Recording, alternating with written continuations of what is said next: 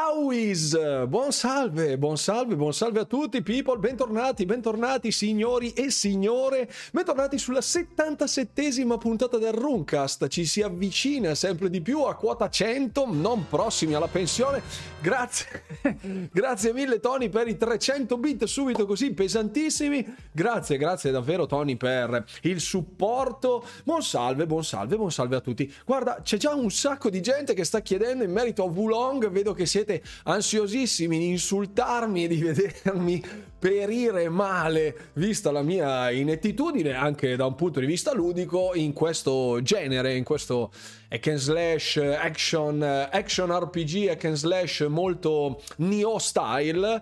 Eh, qui sono una tigre dagli occhi a cazzo, esatto, grazie mille Fix per, eh, per il feedback. Ricordiamo la tigre della demo di Wulong che sono riuscito a uccidere comunque, vorrei farlo presente. Ciao a tutti, ovviamente Forza Milan, vabbè, auguri, auguri comunque Pasquale. Io, mm, cosa c'è? Ah, perché c'è l'Atalanta questa sera. Anime Passione TV, ciao, benvenuto, benvenuto, benvenuta a bordo della live. Bon Wuser Long, perfetto. Ciao Saboid, benvenuto a bordo. Buonasera Palantir. Buonasera, ho un sogno. Tu versus Orstein e Smaug. Chi capisce, condoglianze. Io credo di non capire, credo di, che siano dei boss particolari di qualche Souls, presumo, non lo so. Così, Dark Souls, ecco, perfetto, immaginavo, immaginavo. Ma guarda, io non ho nessun tipo di avversione in realtà per i Souls. Mm, più, come ho sempre detto, non è la caratura del gioco, più la direzione artistica che mi è un po' difficile da digerire questo dark goth super cupo, super grigio. Eh, mi annoia un po'. Mi annoia un po', devo essere sincero. Comunque, comunque, ecco. Oh, grazie mille, Anime Passione TV, per l'abbonamento. Arrivato, iscritto, abbonato, va che roba. E allora devi anche scrivere in chat e salutare. Grazie per il supporto, caro o cara, non lo so. Eh, identificati. Buonasera anche al nostro Toad. Eh, ah, mi vorrebbe versus in real life. Credo che sia un po' complicato sia per averli, ma comunque, vabbè. Eh, sì, sì, no, ma ecco, il discorso su Wulong, ragazzi, io sono, io sono una pippa, io non ho mai, non ho mai mh, mm, negato questa mia ignoranza. Buonasera B, buonasera Simone, buonasera, buonasera, grazie, grazie mille per la sbittata violenta, grazie infinite. Eh, credo di essere veramente uno dei pochi. Oh, ciao a tutti, benvenuto Anime Passione TV, benvenuto a bordo della live o benvenuta eh, e grazie ovviamente per il supporto. Io sono assolutamente pro eh, i, la tipologia di gioco tipo Souls style, ma anche Neo style, che non è proprio un Souls. Con, ehm, ho trovato eh, questo Wulong Fallen Dynasty in ehm, in, in, una modalità, diciamo, molto più action di quanto mi aspettassi. Ecco, non, eh, non ho mai giocato Nioh in generale, cioè credo di averlo provato a casa di qualche amico, presumibilmente, perché ricordo il setting, ricordo il personaggio però beh, non, non, ricordo assolutamente di averci trascorso del tempo sopra, me ne ricorderei perché ho sofferto abbastanza, ma eh, sono assolutamente pro questa tipologia di gioco rispetto ai Souls perché è molto più button mashing se vogliamo, cioè anche i nemici più semplici hanno dei pattern abbastanza leggibili, eh, sia gli attacchi parabili che quelli non parabili, a parte che il parry può essere tenuto comodamente fisso in modo che pari qualsiasi cosa quando hai finito la tua raffica di attacchi, ma comunque ecco, è una tipologia un po' più movimentata ecco rispetto ai Souls, quindi mi piace di più, però sono una pippa comunque, quindi questa,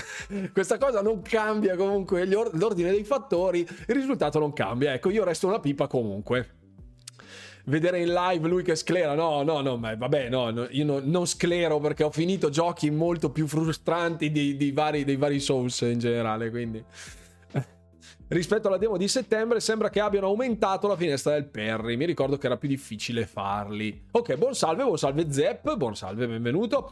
Nioh 1 e 2 sono bellissimi, infatti Wulong sembra Nioh ma in Cina. Ecco, io ad esempio appunto avevo, avevo avevo più la propensione a quella roba lì rispetto ai Souls generale. Di Lies of P, che ne pensi? Lo attendo con ansia, potrebbe essere un buon battesimo del fuoco con la storia che è nel pass per dedicarci più tempo anche per portarvi i miei contenuti di opinione che sono andati davvero benissimo e che vi ringrazio ovviamente del supporto, quindi ne arriveranno altri. In questo momento sto facendo la demo di Wulong, però non voglio portarvi un contenuto di opinione sulla demo perché non avrebbe senso, anche perché settimana prossima esce, quindi esce il gioco completo, quindi vi porterò il gioco completo un'opinione sul gioco completo quando riuscirò a superare un decoroso numero di boss. Sto giocando a Tommy Kart e sono preso con altre robe perché poi è, uscis- è, uscita la season 28 di Diablo 3, sta per uscire la season 3 di Halo Infinite. È casino, casino, troppa roba da giocare, poco tempo per farlo, tutta la solita storia.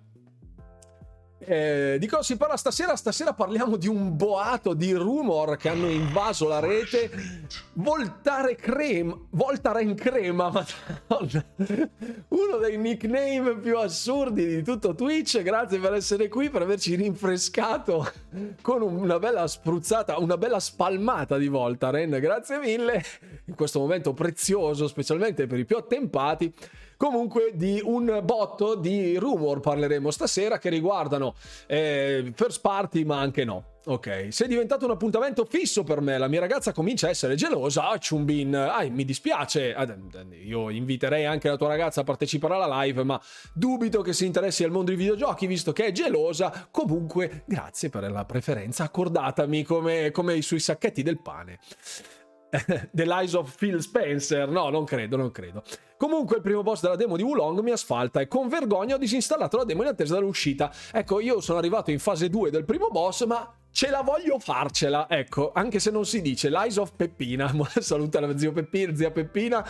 Tra l'altro, fun fact, io non ho una zia che si chiama Peppina, ma avevo una nonna che si chiamava Peppina e quindi ho un po' fatto un trasferello di questa roba. Ero indeciso fra Peppina e Gianfilippa, solo che Gianfilippa era della prima ora. Lies of P sarà sul Game Pass, sì, sì, sì, sì. Io amo il genere Souls, ma non tanto per il design, che comunque amo, ma per il gameplay, molto solido. Ulong idem mi attira molto, vorrei vedere come sono le boss fight avanti. Potrei non essere la persona più adeguata per farti vedere le boss fight avanti, perché dovrò anche arrivarci per mostrarvele, quindi potrebbe non essere così semplice. Comunque, ecco, diciamo in linea di massima ce la metterò tutta. Ce la metterò tutta. Rumor del settimo di showcase di Starfield, come sempre ogni live che facciamo deve esserci un gameplay trailer di qualcosa di spazio, giusto Lace? Perché deve andare avanti la saga. Sarà, dobbiamo recuperare, arrivare tipo alla puntata, setta, alla, alla puntata 100 del Runcast con il centesimo trailer di Starfield. Voglio fare questa roba. Comunque, per tutti coloro che si sono sintonizzati, ho intenzione di fare una cosa estremamente interessante, visto che non sono particolarmente social su Instagram, eccetera, eccetera, perché non ho mai foto da postare, eccetera, eccetera, ho deciso di fare un esperimento. Mi darò del tempo su Twitter, fate chiocciolina RuWalkerOff per, per seguirmi e farò degli argomenti polemici quotidiani, così una, una, una, polemica al giorno toglie il disagio di torno. Ecco, in, in, inizierò questa rubrica su Twitter così e aspetto le vostre risposte. Così mi piace, volevo fare una roba così e continuerò a farla così, l'allero. Anche se stanno arrivando gioconi multipiattaforma bellissimi su Game Pass che voglio assolutamente giocare, per il mese di marzo, dice Pasquale, devo mettere in pausa. Ah, devi mettere in pausa Wulong, perché prima devo finire Ark, Dark Chronicles, Legend of Dragon e Trail of Mana, tutti in un mese. Non pagherò mai altri mesi di premium a Sony. Ok, perfetto. anche io sono qui a causa di mio marito, ma ormai sono appassionata. Ah, Anime Passione TV, grazie mille per essere qui, carissima, che va ad, a, rinfoltire le quote rosa del canale, che comunque sono notevoli. Eh. Rispetto a tanti altri canali abbiamo un decorosissimo parterre di presenza femminile, che mi rende particolarmente orgoglione, grazie mille Da quel che ho visto io, la prima boss fight è la più riuscita. Ah, grazie Dread One, ciao carissimo, grazie per essere qui in live, grazie mille del supporto e grazie anche al buon Buddy per la sbittata, grazie infinite. Grazie Buddy per i 20 bit. Un abbraccio, ciao, spero tutto bene in quel della Liguria. Buonasera Hiroshi, buonasera Arsenico. Showcase a manetta finché non esce. Quando esce ci, ci saranno gli showcase del DLC di Starfield, esatto. Poi parleremo comunque anche di Starfield questa sera, eh. Mikami a Platinum è confermato? Assolutamente no. Buonasera, buon disagio. Ciao Fabio. Buonasera, buonasera a tutti. Oh, io fossi milionario comprerei tutte le copie fisiche e non di Marvel Midnight Suns per elogiare Fire Axis. Eh, a me sta roba rosico, rosico un sacco io per Midnight Suns, che ha creato un titolo bellissimo, ma ahimè non per il grande pubblico. Vendite basse, secondo me è uno strategico Game of the Year e basta. Non ho la cultura per poter asserire che possa ambire ad essere un Goti, ma effettivamente è un titolo assolutamente affascinante anche per coloro tipo me che non spartiscono molto in generale con la lore Marvel, con tutto ciò che circonda sia l'universo Marvel che l'universo DC, non sono un amante, un, un grande conoscitore del genere, anche se apprezzo i contenuti di questa, di questa tipologia, non li scarto, ma capisco poco dei retroscena, ecco, eh, in quel punto di vista, e mi è, stramato, mi, è sembrato un titolo estremamente solido e divertente, cosa che gli strategici di quella tipologia lì devono essere un po' scartati e l'atto di scartarli è più uno sbucciamento di cipolla, cioè prima di arrivare al cuore pulsante del gioco ci sono diverse fasi di sofferenza prima di arrivare al nucleo ed effettivamente questa roba mi ha sempre sedotto degli strategici, vedere quanti strati, quanto bisogna piangere per arrivare poi al cuore del discorso. E Midnight Suns ho seguito uno streamer statunitense che eh, l'ha portato in live, visto che gli orari sono compatibili con io che guardo la sua live e non sono io in live, e quindi eh, mi è piaciuto veramente molto. Eh, non l'ho finito di vedere tutto perché dopo 3-4 ore di live ho detto aspetta aspetta perché se, se, fosse in sconto quasi quasi un giorno me lo piglio o se arrivasse nel Game Pass, quindi non ve lo sono voluto spoilerare, però molto bello. Il fascino del cap colpisce il gentil sesso, hai visto che roba? Salutiamo mamma Adriana che ci segue sempre, che in, durante il periodo estivo, quando non ho felpe, eccetera, eccetera, che ho tutti i tatuaggi in vista, così seguiva con particolare attenzione le mie live. Un abbraccio alla mamma Adriana, comunque. Hai letto la notizia in cui Ubisoft ha dichiarato... L'ho letta, la vedremo subito. Non spoilerarmi le robe, Lace. Ma guarda che lui è subito lì, eh. Guarda che non ne casca in terra una. Oh, io sono un esperto dei film Marvel, se hai delle domande chiedi pure Rune. Guarda, io so che la lore è veramente enorme, quindi credo dovresti farmi un bigino, un, un, una super sinossi ultra stringata per farmi capire chi fa cosa e che cosa è successo negli ultimi boh, 40 anni del brand, credo. Comunque, comunque, molto interessante. Eh, sì, sì, sì, sì, sì. A, proporre, a, proposito di strategici, Company of Heroes 3 uscirà anche per Xbox. Su PC l'ho consumato, uno strategico pazzesco. 60 anni, non 40. Miseria, 60 anni il brand Marvel. Eh beh, effettivamente, 60 davvero il brand Marvel? Mannaggia, mi, mi sono... Eh, scusate, l'ho ringiovanito praticamente? Davvero 60 anni il brand Marvel? Mannaggia. Ciao Walker, sto giocando a Diablo 2, bello, ma come si fa a trovare le missioni da fare? C'è un, un piccolo tutorial sul mio canale per fare tutte cose. Quindi puoi, puoi comodamente andare a vedere lì ci sarà anche lì. Ci sarà roba da fare. Comunque esce anche per Xbox, eh, Company of Heroes 3. 1-0 Milan, vai che si batte la maledizione. Vabbè. Wikipedia dice 1939 Marvel, quindi praticamente sono più di 80 anni. Miseria, forse siamo un po'... L'ho, l'ho un po' ringiovanito, scusate. Comunque, comunque, passiamo, cominciamo subito con le informazioni, ragazzi, perché stasera ci sarà di che dibattere. Adesso questo è anche un canale calcistico, va benissimo. Grazie Mirror Fate per... Ah, ha regalato l'abbonamento, Buddy. Grazie infinite, Buddy, per aver regalato l'abbonamento al buon Mirror Fate. Visto l'implementazione della IA artificiale su Bing? Sì, assolutamente sì. Ci abbiamo anche giochinato un paio di live fa, 4-5 live fa, a dire la verità.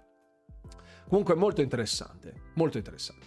Allora, andiamo a vedere un po' di informazione, facciamo un po' di polemichina, ci sono diverse robe di cui parlare mutande per Baldur's Gate. Parleremo anche di Baldur's Gate, ovviamente. Penso che su 65 persone più della metà tifa una squadra, ma io sinceramente, io sono bergamasco, ma non tifo nessuna squadra di calcio, quindi anche se gioca l'Atalanta stasera, hashtag chi se ne frega, eh, perché per me il calcio ho solo poche passioni e il calcio non è fra queste. Quindi possiamo partire direttamente. Non so neanche cosa sia il calcio, infatti, anche io sono. So che cos'è il fuorigioco, so alcune regole, ma per me è finita lì. Comunque. Andiamo avanti, passiamo. Iniziato Atomic Heart su PC molto meglio, lo giocherò lì. Sì, l'ho iniziato. Dopo la diciottesima patch di, scar- di download su Xbox, ho iniziato. Avanti, avanti. Passiamo alle news.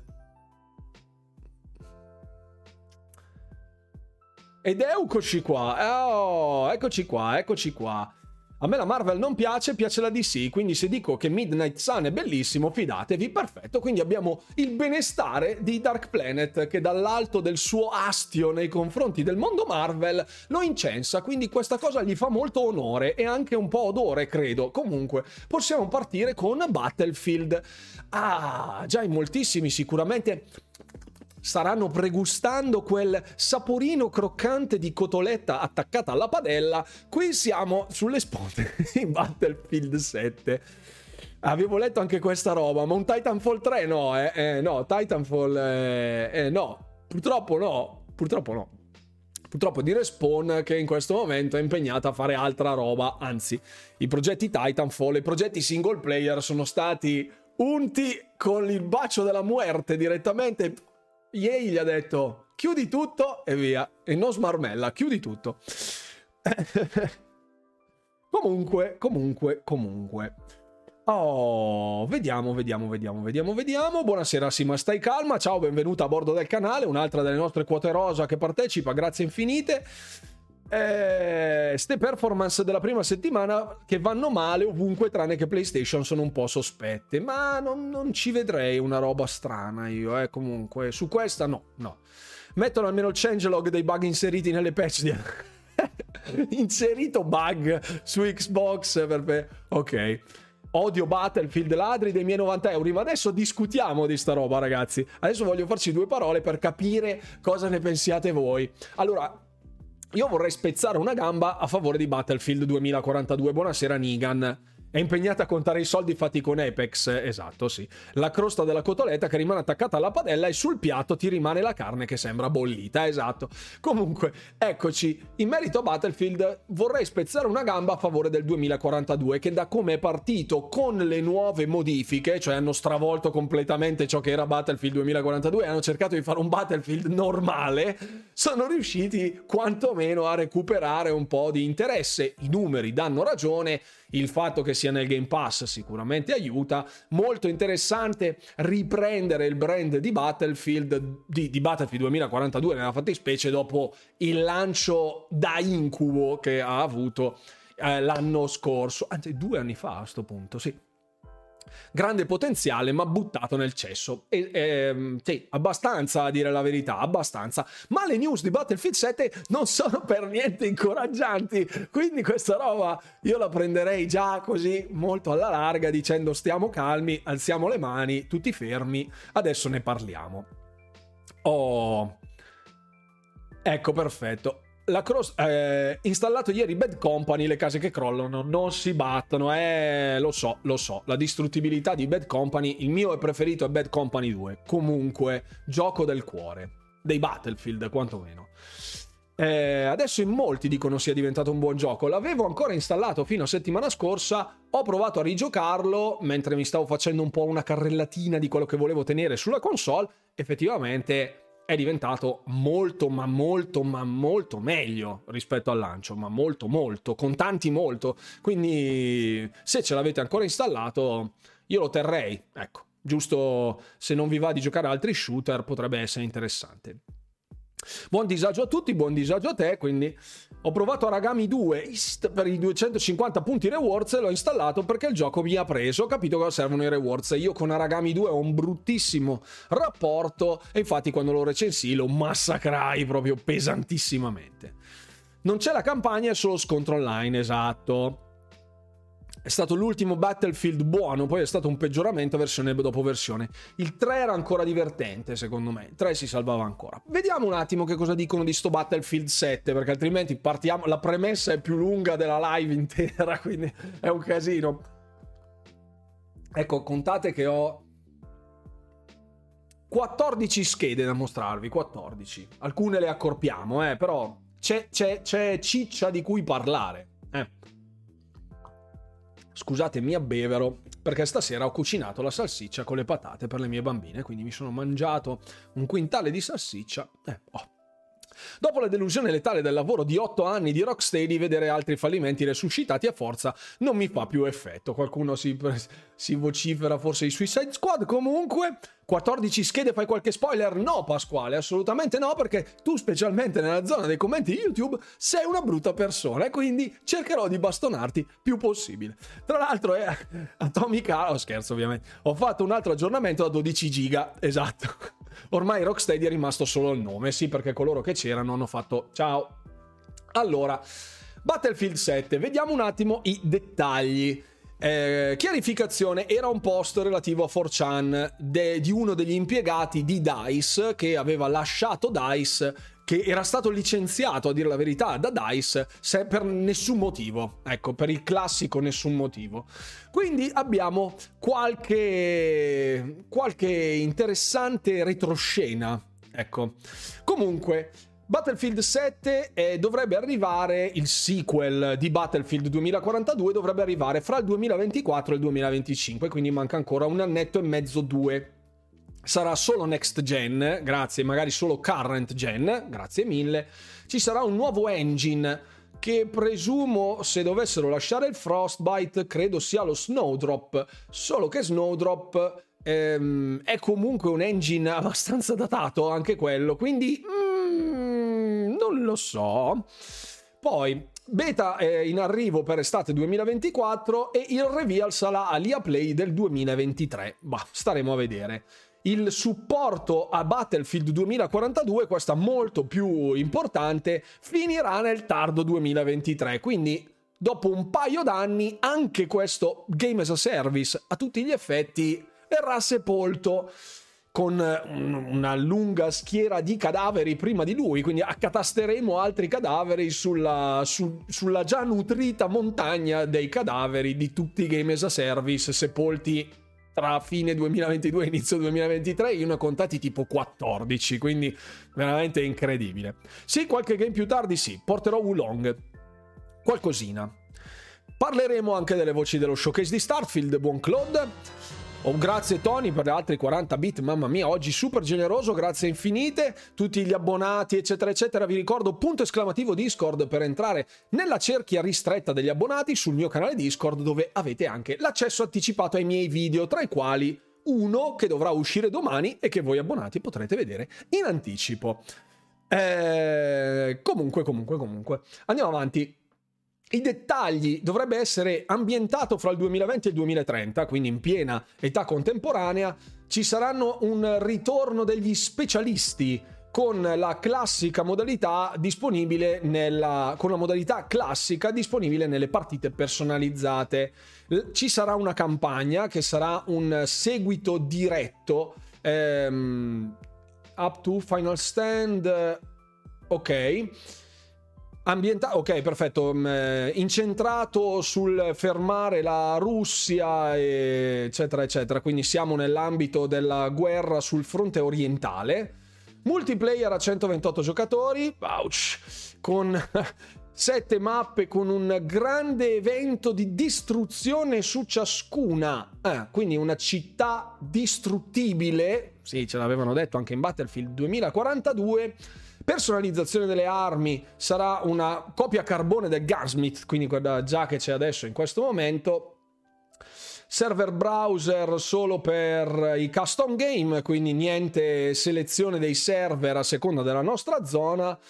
Eh, ci sarà la modalità Battle Royale sviluppata da Ripple Effect, che è una delle sezioni di EA Sarà un free to play il Battle Royale, quindi ci sarà il titolo prezzo pieno con la modalità Battle Royale in free to play, quindi una sorta di Call of Duty. Vi ricordate quando io dissi attenzione perché Battlefield potrebbe diventare concorrente di Call of Duty una volta terminata l'acquisizione? Sbaglierò, ma forse no. Credo proprio di no. Comunque ci sarà la più grande mappa, ecco io quando leggo ste robe mi viene mi viene la sincope, mi, viene, perdo il battito che devo riavviarmelo da solo. Quando vedo biggest map in history, ecco io ste robe mm, già mi fanno paura, ma tipo paurissima e grande focus sulle classi, ambientato a Mosca, eccetera, eccetera. Quindi questa è la carrellata, sostanzialmente un secondo tentativo di Battlefield 2042 con però la campagna al suo interno e tante tante tante tante promesse. Io questa roba Spero davvero non sia così. Dateci un Battlefield che sia ancora divertente da giocare. Ecco, magari prendete il 2042, reskinnatelo, potenziatelo. Poi, se volete mettergli la modalità Battle Royale a parte, fatta da Ripple Effect, a me sta bene. Però, ecco, magari non fate il passo più lungo della gamba che poi ve la spezzate. Esatto, sì, perché Mappa più grande uguale scampagnata più lunga. Che bello, una mappa due volte più grande, dieci volte più vuota, esatto. Tutta sta roba. Sì, la demo sarà ancora disponibile domani sera. Sì. La demo di Wulong. Troppe aspettative su Starfield, poi non le rispettano, tenete le mutande dalla delusione. Fate come me, non aspettatevi nulla di più, un titolo Bethesda classico e basta. Staremo a vedere Dark Planet, eh? Staremo a vedere. Secondo me ci sarà roba interessante da vedere, da giocare deve essere un titolo Bethesda, non può non esserlo, perché altrimenti di che stiamo a parlare? Però, però secondo me c'è croccantezza lì dentro, staremo a vedere. I DICE sono svedesi, con tutte le pippe con la Russia dei giorni nostri, loro ambientano il prossimo Battlefield come scontro verso la Russia. Geni! Eh sì, perché poi Tanto poi, ecco, ci sarà uno scenario geo- geopolitico sicuramente rilassatissimo in quel della Svezia. Comunque, vabbè. Questa era la prima interessante novità, giusto per farvi una panoramica per tutti gli amanti degli FPS, potrebbero trovarsi al cospetto di sta roba. Ecco, io non lo so se effettivamente andrà a buon fine, le premesse sono tutt'altro che interessanti dal mio punto di vista. E io che speravo in un, pal- in un fallimento di DICE, peccato, perché Tetro, poverino? Poverini, perché? Perché? Perché? Allora, ehm, non propongo neanche il sondaggio perché voglio vedere quanti qua... Eh, anzi, dai, lo facciamo? Facciamo un sondaggio, dai. Dai, dai, dai, dai. Interesse su Battlefield... Eh, interesse per Battlefield 7?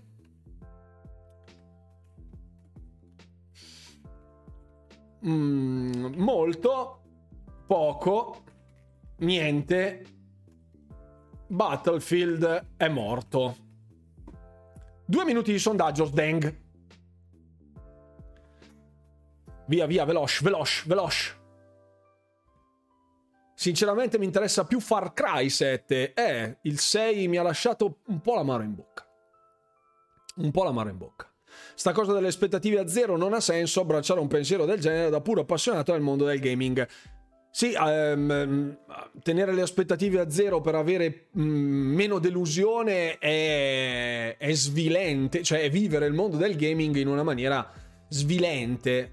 Um, è logico che uno si faccia le aspettative. Certo, non bisogna neanche mirare troppo in alto, ma nemmeno spararsi nel piede. Ecco, cerchiamo una via di mezzo non, non, esageriamo in nessuna delle due cose. Non aspettiamoci il gioco della vita eh, bug free e completamente rivoluzionario per il genere degli RPG occidentali. Non aspettiamoci una zozzeria perché ah, lo fa Bethesda, quindi sicuramente sarà uno schifo. Io mi aspetto un prodotto estremamente solido. Grazie a Wolf74, grazie Lupo per il supporto. Buonasera, grazie per i sei mesi, molto gentile. Andiamo, andiamo, andiamo oltre. Eccoci qua. Un tweet del buon Shinji, perché questo, questo chiaramente, come si può vedere, come dicevano quelli della Jalappa, vedete tutti che qui c'è scritto Shinji Mikami. C'è chiaramente scritto Shinji Mikami. Eh? Scusate, chi non lo legge davvero, mettete un paio di occhiali. Comunque, grazie a tutti coloro che hanno supportato Tango Gameworks fino a questo punto. Lascio Tango, quindi confermato dallo stesso Mikami, ma le giovani reclute, le giovani reclute presso Tango Gameworks sono cresciute bene. Ecco, eh, prego, vi prego di continuare a supportare i giochi che Tango Gameworks rilascerà nel futuro. Non c'è scritto assolutamente niente in merito ai motivi del suo abbandono e questa cosa mi lascia abbastanza perplesso a dire la verità. In molti sotto il video di oggi, di domenica sempre polemica, hanno espresso anche privatamente con me una seria perplessità in merito al potenziale abbandono di eh, Shinji Mikami per sbarcare su altri lidi, fondare altri studi io ribadisco la mia convinzione che espressi nel video odierno, ovvero secondo me no, secondo me non andrà più da nessun'altra parte, per me ha banalmente finito la benzina. Non credo che presso Bethesda in generale eh, abbiano cassato ogni progetto. Ecco, interesse per Battlefield 7, niente, dice la chat niente. E in otto hanno detto Battlefield è morto, quindi ecco, pochissimo interesse per il prossimo Battlefield. Io ribadisco che secondo me è molto difficile che in Bethesda abbiano deciso di bocciare ogni proposta di nuovi, nuove creazioni di Mikami che aveva detto in tempi non sospetti nel 2020, io avevo detto 2020-2021, poi ho controllato, era il 2020, eh, disse appunto che avrebbe voluto creare un gioco, dirigere un ultimo gioco prima di andare in pensione. Disse chiaramente before retiring, quindi proprio pensionare. Fine, basta, ritirarsi in pensione. Stop. Questo ritiro è avvenuto ora, tre anni, a tre anni di distanza da quella dichiarazione. Secondo me è improbabile sia che Bethesda abbia bocciato tutti i prodotti sottoposti da Mikami, che comunque è un nome molto importante nella storia del videogioco, insomma, il papà di Resident Evil non è proprio l'ultimo pirla che passava per strada, ma è altrettanto improbabile che dopo la dichiarazione del non ho più benzina, voglio dirigere l'ultimo gioco, è assolutamente poco probabile che vada da un'altra parte per fare il director di qualcos'altro quando ha uno studio suo, specialmente ora sotto la supervisione di Microsoft che ha dato via libera e completo appoggio e finanziamento a progetti decisamente minori come Hi-Fi Rush che non portano il nome di Mikami. Quindi credo che se fosse stata una campagna di marketing banalmente improntata sull'ultimo gioco del papà di Resident Evil prima della sua pensione, già solo così avrebbe venduto un botto, però ecco, secondo me è improbabile che vada da un'altra parte. Mio, mia opinione personale, ditemi, ditemi voi cosa ne pensate, scusate, nel frattempo muoio, poi risorgo e eh, continuo la live. Vai dal tuo amico di Platinum, Pasquale, stai buono che te muto. L'ultimo tango a Mikami? No, ok, la smetto. Grazie Tito TV, comunque era carina. Anche se Shinji andasse altrove e continuasse a fare ottimi giochi, va bene uguale. Sì, ma poi continueremo anche questo discorso in merito alle esclusività, una cosa che sembra mm, dividere più che accontentare i vari utenti, vi darò il mio pensiero polemico ovviamente a fine live, visto che alcuni, tra i quali anche qualcuno presente in live, è sensibile a questo tipo di tematica. E voglio, voglio, voglio togliermi un dente. Ecco, dopo quello che mi, mi ero già tolto, vabbè, l'allero. Potrebbe creare uno studio per giochi mobile non ce lo vedo sinceramente, ma comunque potrebbe essere, non lo so. Non lo so, non lo so. Riguardo Battlefield, scrive Alfabeta, sarebbe potuto ah, avrebbe potuto riprendersi in un solo caso, con code esclusiva Xbox, ma ora che esce ovunque e soprattutto che potrebbe avere i fondi di Microsoft, ciao Battlefield. E però, sempre in merito al discorso dell'esclusività, sono abbastanza convinto che se facessero qualcosa con dei big money dietro, renderlo esclusivo andrebbe sicuramente a solleticare l'appetito della fanbase di Sony che vive del concetto di esclusività a tutto e per tutto, che qualsiasi cosa esclusiva è bella, mentre il resto, se è multipiatta, non va bene. Sì, sto guardando proprio te, so che mi stai sentendo, sto guardando proprio te. Oltre a Resident Evil anche Devil May Cry, sì, vabbè, eh, c- ci sono un sacco di, di, di concept sviluppati, cioè anche solo lo stesso di Evil Within, secondo me, è un Resident Evil diverso, ma più puro, se vogliamo, nelle sue intenzioni. Forse perché è fatto come avrebbe fatto lui un Resident Evil se fosse stato ancora in Capcom, non lo so. Comunque si vede che la mano di uno che ce ne sa è lì, ben presente, dietro la stesura di un titolo di questi calibri. In questo momento COD sta facendo sfracelli e non è non c'è un vero concorrente per il prossimo Battlefield, DICE deve fare un miracolo. Chi lo sa? Chi lo sa? Chi lo sa? Ok, ok, ok. Preferisco i Mikado di Evil Within 3. Chissà se, se, se sta la Dua Furma. Chi? Com- Comunque, secondo me ci sarà di Evil Within 3. Certamente non guardo te. No, Iena Plisken, non stavo guardando te. no, non stavo guardando neanche te, Alfabeta. Chi, chi lo, lo, sa chi sto guardando? La sua firma, Rune, la tastiera è impazzita. Ok, perfetto. Ok. Sul fatto di Battlefield esclusiva Sony non ci avevo pensato. Sarebbe un possibile riscatto. Ma non lo so, non so. Staremo a vedere.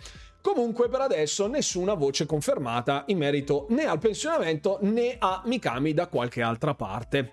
60 anni sono tanti, scrive Marco Twitch, come lavoro lo vedo molto impegnativo. Secondo me va in pensione, anche secondo me.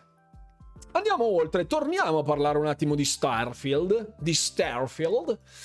E, e, e, Starfield è al primo posto in assoluto negli, nelle wishlist di Steam, per quanto possa essere totalmente insignificante questa cosa, un titolo che è particolarmente atteso anche al di fuori dell'ecosistema di Microsoft, di Xbox, su Steam è effettivamente al primo posto e nella eh, carrellata dei titoli in, in attesa mi sarei aspettato altri titoli molto più su e altri titoli decisamente più giù. Invece no, invece no.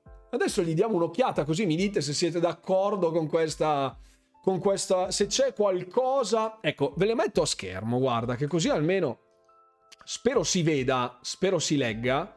Ecco, questi sono i primi 4, 8, 12, facciamo 13 titoli. Ok. Dei primi 13 titoli di Steam sono questi. Ah, cavoli, uno non lo vedete, scusate. Ecco, vabbè, non vedete Starfield, perfetto. Questi a video adesso sono 12 titoli. Grazie mille Andrea G per i 300 bit, super generoso, grazie infinite. Buona domenica anche a te Luca Greggio, grazie, grazie, grazie. No, non stavo guardando neanche te Simone, assolutamente no. Scommetto che pensavi Resident Evil 4 più su. Esatto, ma anche Star Wars Jedi Survivors, sinceramente. Devo essere sincero, invece mi ha stupito particolarmente Lords of the Fallen, sicuro, ma così anche come Payday 3, che comunque è attesissimo. Frostpunk so che ha una community super hardcore, è un titolo molto carino, devono piacere i gestionali, poi è anche un titolo emotivamente sconvolgente, se vogliamo. Stalker 2 mm, è attesissimo da tantissimi anni, quindi ci sta. Hollow Knight Silksong assolutamente sì, e anche questo attesissimo da molti, moltissimi anni. Ma Starfield non avendo ancora una data di lancio, cioè è davvero proprio così atteso, mi sarei aspettato qualcosa di un po' più moderato, di trovarlo quantomeno a metà classifica. Mentre a metà classifica troviamo un titolo nuovo, fatto vabbè dal Team Ninja, quindi nuovo fino a un certo punto, comunque come Wulong Fallen Dynasty, e sotto Resident Evil 4 e Star Wars Jedi Survivors, che mi ha stupito, que- mi hanno stupito entrambi in quella posizione, francamente. Non so voi che ne pensiate, ma cioè, mi ha lasciato un po'... Beh, no? Silksong si merita la grande la sua posizione, idem Stalker 2 Frostpunk 2. Sì, sì, ma no, no, io non sto mettendo in dubbio il merito eh, di questi titoli, ma più la sorpresa di trovarli lì. Io ho preso la serie X apposta per Starfield, come te altri ciumbin. Pensavo più su Stalker 2. Ah, I giochi PC sono un mondo a sé. Anche questo è vero, eh. Il fatto che sia una piattaforma dedicata PC only e che non sia legato al mondo delle console falsa un po', eh. Siamo al giro di boa, grazie infinite, siamo già al giro di boa con gli abbonamenti, grazie mille. Payday 3 lì che ci fa, esatto, quella roba lì mi ha stupito, sinceramente. Mi ha stupito. Amatissimo forse ta- a tal punto il 2 rimembrato così tanto con affetto, non lo so. Lords of the Fallen è chiaramente Dark Souls in Unreal Engine 5, ci sta tantissimo che stia sopra. Sì, ma io, eh, ecco, Lords of the Fallen ha avuto un cambio estetico di direzione artistica, mi piaceva di più come era prima, francamente, però, però è interessante. Eh? Manor Lords è roba per te, Run. Eh, ma cos'è? Il gestionale, quello strategico in tempo reale? Ah, ok, ho capito, ho capito. Se c'è un trailer lo guardo volentieri perché me lo sono perso, francamente, fix. Infatti ogni tanto io do un'occhiata qui per rendermi conto anche di che cosa ci sia al di fuori della mia bolla, perché io gioco principalmente su console, ma gioco anche tantissima roba su PC, quindi mm, non l'avreste mai detto, ma sì. Sì, Frostpunk è un capolavoro del suo genere, sicuro. Nella top 5 ci sono tre giochi Game Pass al day one, anche questa cosa è molto interessante. Non escluderei che Frostpunk 2 possa arrivare, eh? Non lo so. Non lo so. Il primo c'è, anche se non era uscito al day one lì sopra, però. Chi se ne tanto un abbonamento per poveri? esatto. Anche su Street Fighter 6 hanno rovinato il design di una pupa? Come di una pupa? Di Cammi forse intendevi? Ok, allora sì. Allora sì. Secondo posto per Hollow non me lo aspettavo, neanche io. Sarebbe bello vederlo lanciato come i Fire Rush all'evento di Starfield. E mm, verrà incluso in Game Pass, ma non credo abbia accordi particolarmente di pregio con Xbox Studio Publishing. Eh, non lo so, non lo so. Per me è un, è un day one che arriva con degli accordi fatti ad hoc per farlo arrivare su Game Pass, ma non so se possa arrivare in modalità Shadow Drop. Ecco perché secondo me un team come Cherry Team faccia mm, sicuramente ha grande interesse nei pre-order, sicuro. Che classifica avresti messo tu? Ma fra queste, cioè se dovessi riordinarle, dici? Perché c'è tantissima roba di quelle che mi interessano, a dire la verità ma ehm, rispetto all'ambito, cioè io avrei messo Redfall perché mi interessa particolarmente in generale, quindi mi sarebbe piaciuto avere una classifica così dei più attesi su console. Non so se c'è qualche sito che fa queste robe, magari se c'è fatemelo avere in privato il messaggio o ditemi il sito che andiamo a vederlo. Payday dimenticato da tutti eppure è qua, infatti. Manor Lords è roba per te, adesso, adesso andiamo a vedere piuttosto Crime Boss ma non Payday. Hmm. Sarebbe molto interessante conoscere i numeri di quelle classifiche, non, eh, non credo ci siano delle valutazioni numeriche in tal senso. The Last of Us non è in posizione alta e qui punzecchiano il buon Negan. Stalker 2 per me è una sorpresa, comunque è un gioco che non sappiamo quando uscirà. Sì. Buonasera Dargunze, ciao carissimo. Piace parecchio il redesign di Cammy, l'ho rivisto apposta. Ah, L'Eyes of P ti saresti aspettato, Matteo, sì. Di Starfield è mai uscito qualcosa sulla main quest? No. Buonasera Fabio. Non sei in ritardo, l'importante è esserci. Buonasera Principe Bianco, ciao carissimo. Io per gusti Wulong Resident Evil 4 della Stovas. Ho appena controllato. C'è. C'è, c'è. Esce su Steam. Sì. In effetti anche io sarei curioso di una grafica per i giochi attesi di Xbox. Eh, sì, sì, sì, sì. Mi aspettavo più in basso della Stovas 1, ma il fatto che sia un part 1... Mm, anch'io me lo sarei aspettato più in basso, francamente. Ciao Panasonico! Stiamo guardando la, la, la, classifica di Steam dei giochi più attesi, al cui vertice superiore c'è Starfield. Ma adesso cambiamo, cioè rimaniamo in tema Starfield. Parliamo sempre di un titolo prima di Microsoft perché lo hanno preso in corsa. Aspetterei prima di fare proto- pronostici sulla qualità. E questo era per rispondere a... mi sono perso il messaggio è sotto la lente di ingrandimento di Microsoft. Ci lavorano 500 persone, ci hanno investito altri soldi Microsoft perché lo userà come gioco di punta. Hanno già preparato le scatole console con Starfield e il flop del gioco non è contemplato. Sì, è vero che sicuramente ci sia enorme attenzione da parte di Microsoft, però ehm, era già in sviluppo ancora prima dell'acquisizione, come dice giustamente Dark Planet che abbiano fatto il rinvio quelli di Microsoft, nonostante Todd Howard, in qualità di capo di Bethesda, avesse detto 11-11-22, questo è scritto nella pietra, lascia presagire che ci sia un livello qualitativo di standard più alto che Microsoft voglia imporre, quindi fiducia. Fiducia, fiducia. Sono stufo di tutte queste remastered, non hanno più idee, non hanno voglia di creare. Ma aspetta! Ma aspetta, Tetro, perché Vedrai che cosa ti arriva verso il finale di serata, vedrai. A parte che siamo già a tre quarti d'ora e non ho detto una mazza di quello che, do- di quello che dovevo dire, come sempre. Tra l'altro, la deriva, la deriva. Comunque, della demo di Wulong credo ne abbiate già parlato. Ne abbiamo parlato, ma poi la vedremo se sopravvivo a questa serata di live. Io sono talmente conoscitore che ho scoperto solo ieri che anche Skyrim è uscito l'11-11. Sì, l'11-11-11, esatto. E buon fix, l'ho ripetuto tipo 18 volte nei miei video per ricordare l'anniversario di Skyrim. Quindi o sei entrato tardi sul canale, il che è un male, o non sei attento, il che è molto male. Ecco. un abbraccio ovviamente al buon fix.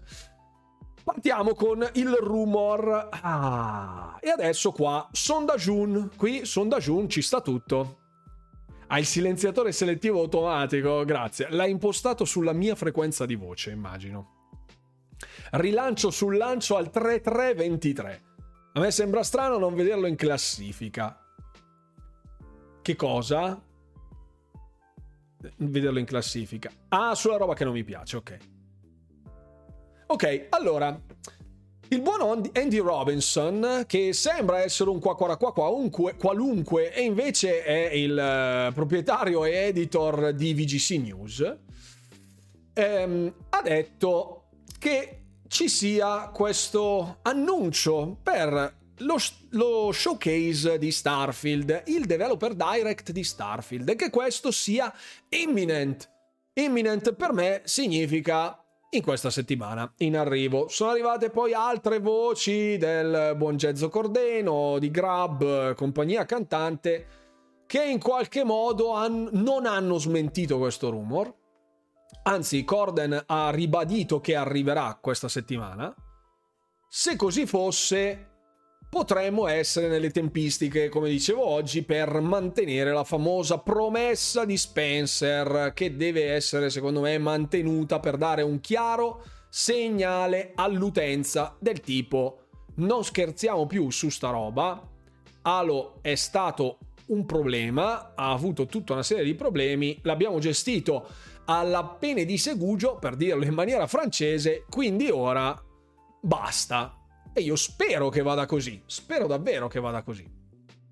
Io sono abbastanza fiducioso che possa arrivare settimana prossima l'annuncio del Developer Direct. Quindi, se con un post su Xbox Wire, bla bla bla, come hanno fatto per il Developer Direct il primo di gennaio, annunceranno il, questo showcase, avrà bisogno di almeno un due settimane di tempo di cottura per preparare già sicuramente se dovessero annunciarlo domani lo showcase è già pronto quindi fanno due settimane di hype che monta.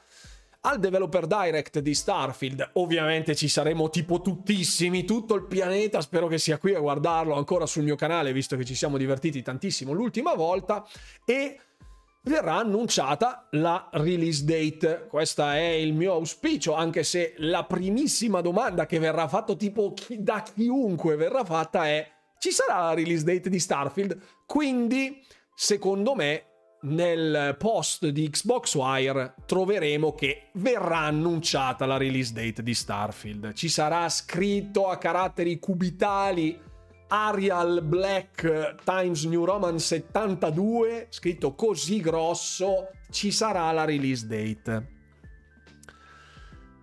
Sia un evento solo per Starfield o come precedente con più giochi? Secondo me il developer direct di Starfield sarà solo per Starfield. Solo per Starfield. Solo Starfield. Mm-hmm. Secondo me lo, lo, annunciano in Comic Sans. Mamma mia, che, che, gli occhi proprio. È presente la, la, GIF che si mette il gatto che si cava gli occhi con le mani. Quello, quello. Non posso più vedere Comic Sans. Comunque, questo rumor, appunto, dovesse essere così. Settimana prossima annunciano il developer direct. Dai, va bene, facciamo il sondaggio. Ok. In Times New Roman. Allora. Sondaggiun, qua però dovete rispondere, eh? qua dovete rispondere. Annunciano il developer direct di Starfield settimana prossima. Ehm, un generico marzo, aprile. Ah sì, settimana prossima è già marzo. Vabbè, marzo, aprile, maggio. Vediamo? In Elvetica. Buonasera Red. Starfield tanto esce a giugno, se no veramente eclissa Redfall, altro che vampiri, sì. Il Times New Roman è un font bellissimo, azzardatevi assolutamente. Settimana prossima ormai tutti i rumors portano a quella data. E allora vota Pasquale, vota, schiscia al butù. Struca, Annuncio dicembre 2024, uscita 2025. Ovviamente così avremo tempo per portare il Runcast alla centesima puntata con il centesimo trailer di Starfield. C'è, eh, c'è si sbarella, eh, il sondaggio. Settimana prossima 10, 11, mm, marzo 10 persone, 9, 10 persone, dai dai dai. Di Everwild voglio lo showcase, eh magari uscita 11-11 2111. Perché no?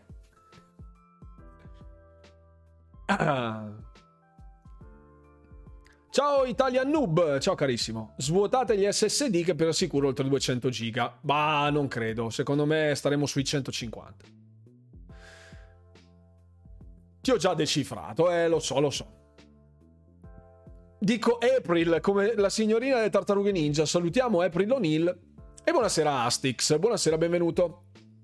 Voglio crederci, quindi opto per la prossima settimana. Al via la campagna di marketing, uscita a giugno, il 7, il giorno del mio compleanno. Sei del 7 giugno, io sono del 18, uscisse il 18 giugno, davvero il delirio. Che ne pensi di questa season 3 di Halo Infinite? Siamo finalmente sulla strada giusta? Io spero di sì, Italia Noob. Voglio giocarla assolutamente. Me la voglio giocare per un bel po' voglio giocare le playlist fatte con la forgia, voglio, fare, voglio farmi un po' di robetta. Oh, se esce a giugno e se il 6-6, come diavolo, no? Settimana prossima il 50% dell'utenza ha decretato che uscirà settimana prossima l'annuncio del developer direct. Da lì mi aspetto due settimane di cottura di questo annuncio, monta l'hype, varie indiscrezioni, rumor, Runewalker che fa 18 video in merito perché mi chiederete anche l'anima di quel cacchio che è e quindi dovrò per forza incapsulare tutte le informazioni in svariati, eh, in svariati video per arrivare poi al giorno del developer direct che se dovesse mantenersi come obiettivo più lontano e dovessimo trovarci in una situazione stile Redfall, il developer direct sarebbe tre mesi prima dell'uscita del gioco. Quindi, se così fosse, dovremmo ricadere nella tarda, nel tardo giugno, la fine di giugno. se così fosse, dove devo firmare? Un po' più in là del mio compleanno, Dragon Blade. Ah, peccato, peccato, peccato. Non linciatemi, non credo che giocherò a Starfield. Non c'è nessun problema. Qui abbiamo persone che eh, inneggiano ancora a Scalebound eh, o che non giocano Starfield perché non è doppiato. Ciao Pasquale. Quindi nessun problema. Andy più Jets Corden non hanno mai sbagliato un colpo. Zizi è il developer direct che aveva annunciato Corden tre giorni prima del reveal effettivamente era 100% legit, quindi assolutamente corretto. Farò una serie di Starfield così ci tira due anni? No, non sono come quello là, grazie. Preparati a fargli straordinari, lo so, mi rendo conto, mi rendo conto. Scalebound esiste, devi farti una ragione. No, devi fartene tu una ragione che sia qui, che il canale YouTube sono di mia proprietà e quindi contano i fatti e non la tua opinione. Secondo lo doppiano Starfield un anno dopo, tipo Forza, non credo arriverà mai il doppiaggio di Starfield. Buonasera Liz, sono arrivata ora che si dice benvenuta a bordo, stiamo parlando un po' di Starfield, del presunto showcase che verrà annunciato settimana prossima. A fine gen esce Scalebound, mamma mia, mamma mia, tipo dieci anni dopo, a volte ritornano. Confermo Scalebound ce l'ha mio cugino sulla PS8, sull'Xbox serie W, perfetto. Più che altro per Starfield non credo servano mod grafiche, quindi già il 70% del load order te ne sei liberato. No, sì, sicuramente ci sarà un mondo di modding alle spalle, almeno me lo auguro, io francamente spero venga implementato il modding. Tutte le informazioni, tutte le tracce ricollegano un po' al discorso delle mod quindi secondo me le vedremo. Bisogna vedere quanto e in quanto tempo. Se li pubblichi su YouTube i gameplay di Starfield li guarderò volentieri, è il tipo di gioco che mi piace solo guardare. Ce la potrei farcela, ma credo che se dovesse essere così metterei in pista sicuramente Walker Gaming con le live direttamente su YouTube in modo di non avere lo sbatti di ripostare tutte le robe direttamente, ma uno si vada a vedere le live. Quindi non lo so, ecco, non le farei qui perché credo sarebbe un, un delirio. Un delirio. Vedremo, vedremo, vedremo.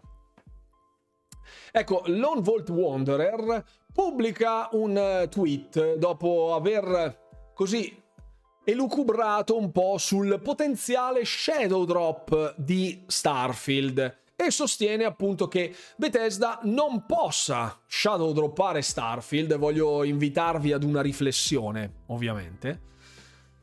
Dice che non sarà una digital only release perché effettivamente ci sarà un disco e eh, ci sarà la collector edition. Quindi, a meno che riescano a distribuire segretamente tutti questi contenuti fisici ai distributori globalmente senza un singolo leak, credo che dovranno annunciare una data di rilascio e poi spedire tutte cose. Quindi, secondo me, è un po' nel sacco che non ci possa essere uno shadow drop. Sarebbe fighissimo per l'utente un bel giorno svegliarsi e dire voilà, ecco Starfield, puoi scaricarlo però da un punto di vista di marketing proprio barbinissimo sarebbe spararsi direttamente nei barabaus, neanche nei piedi, proprio direttamente negli zebedei. Quindi dubito fortemente che Microsoft abbia un'intenzione così suicida dopo aver eh, spostato già la release del titolo di un anno più in là. Ecco, quindi non credo sia intenzionata a fare una roba del genere poi apriti cielo, cioè se già critichiamo ogni, qualco, ogni qualsiasi cosa viene prodotta da Microsoft eh, per scatola chiusa, perché ho sentito esperti di marketing lanciarsi in eh, ferventi polemiche, alcuni li ho bastonati anche in privato, altri eh, sinceramente no, non mi sono neanche sbattuto.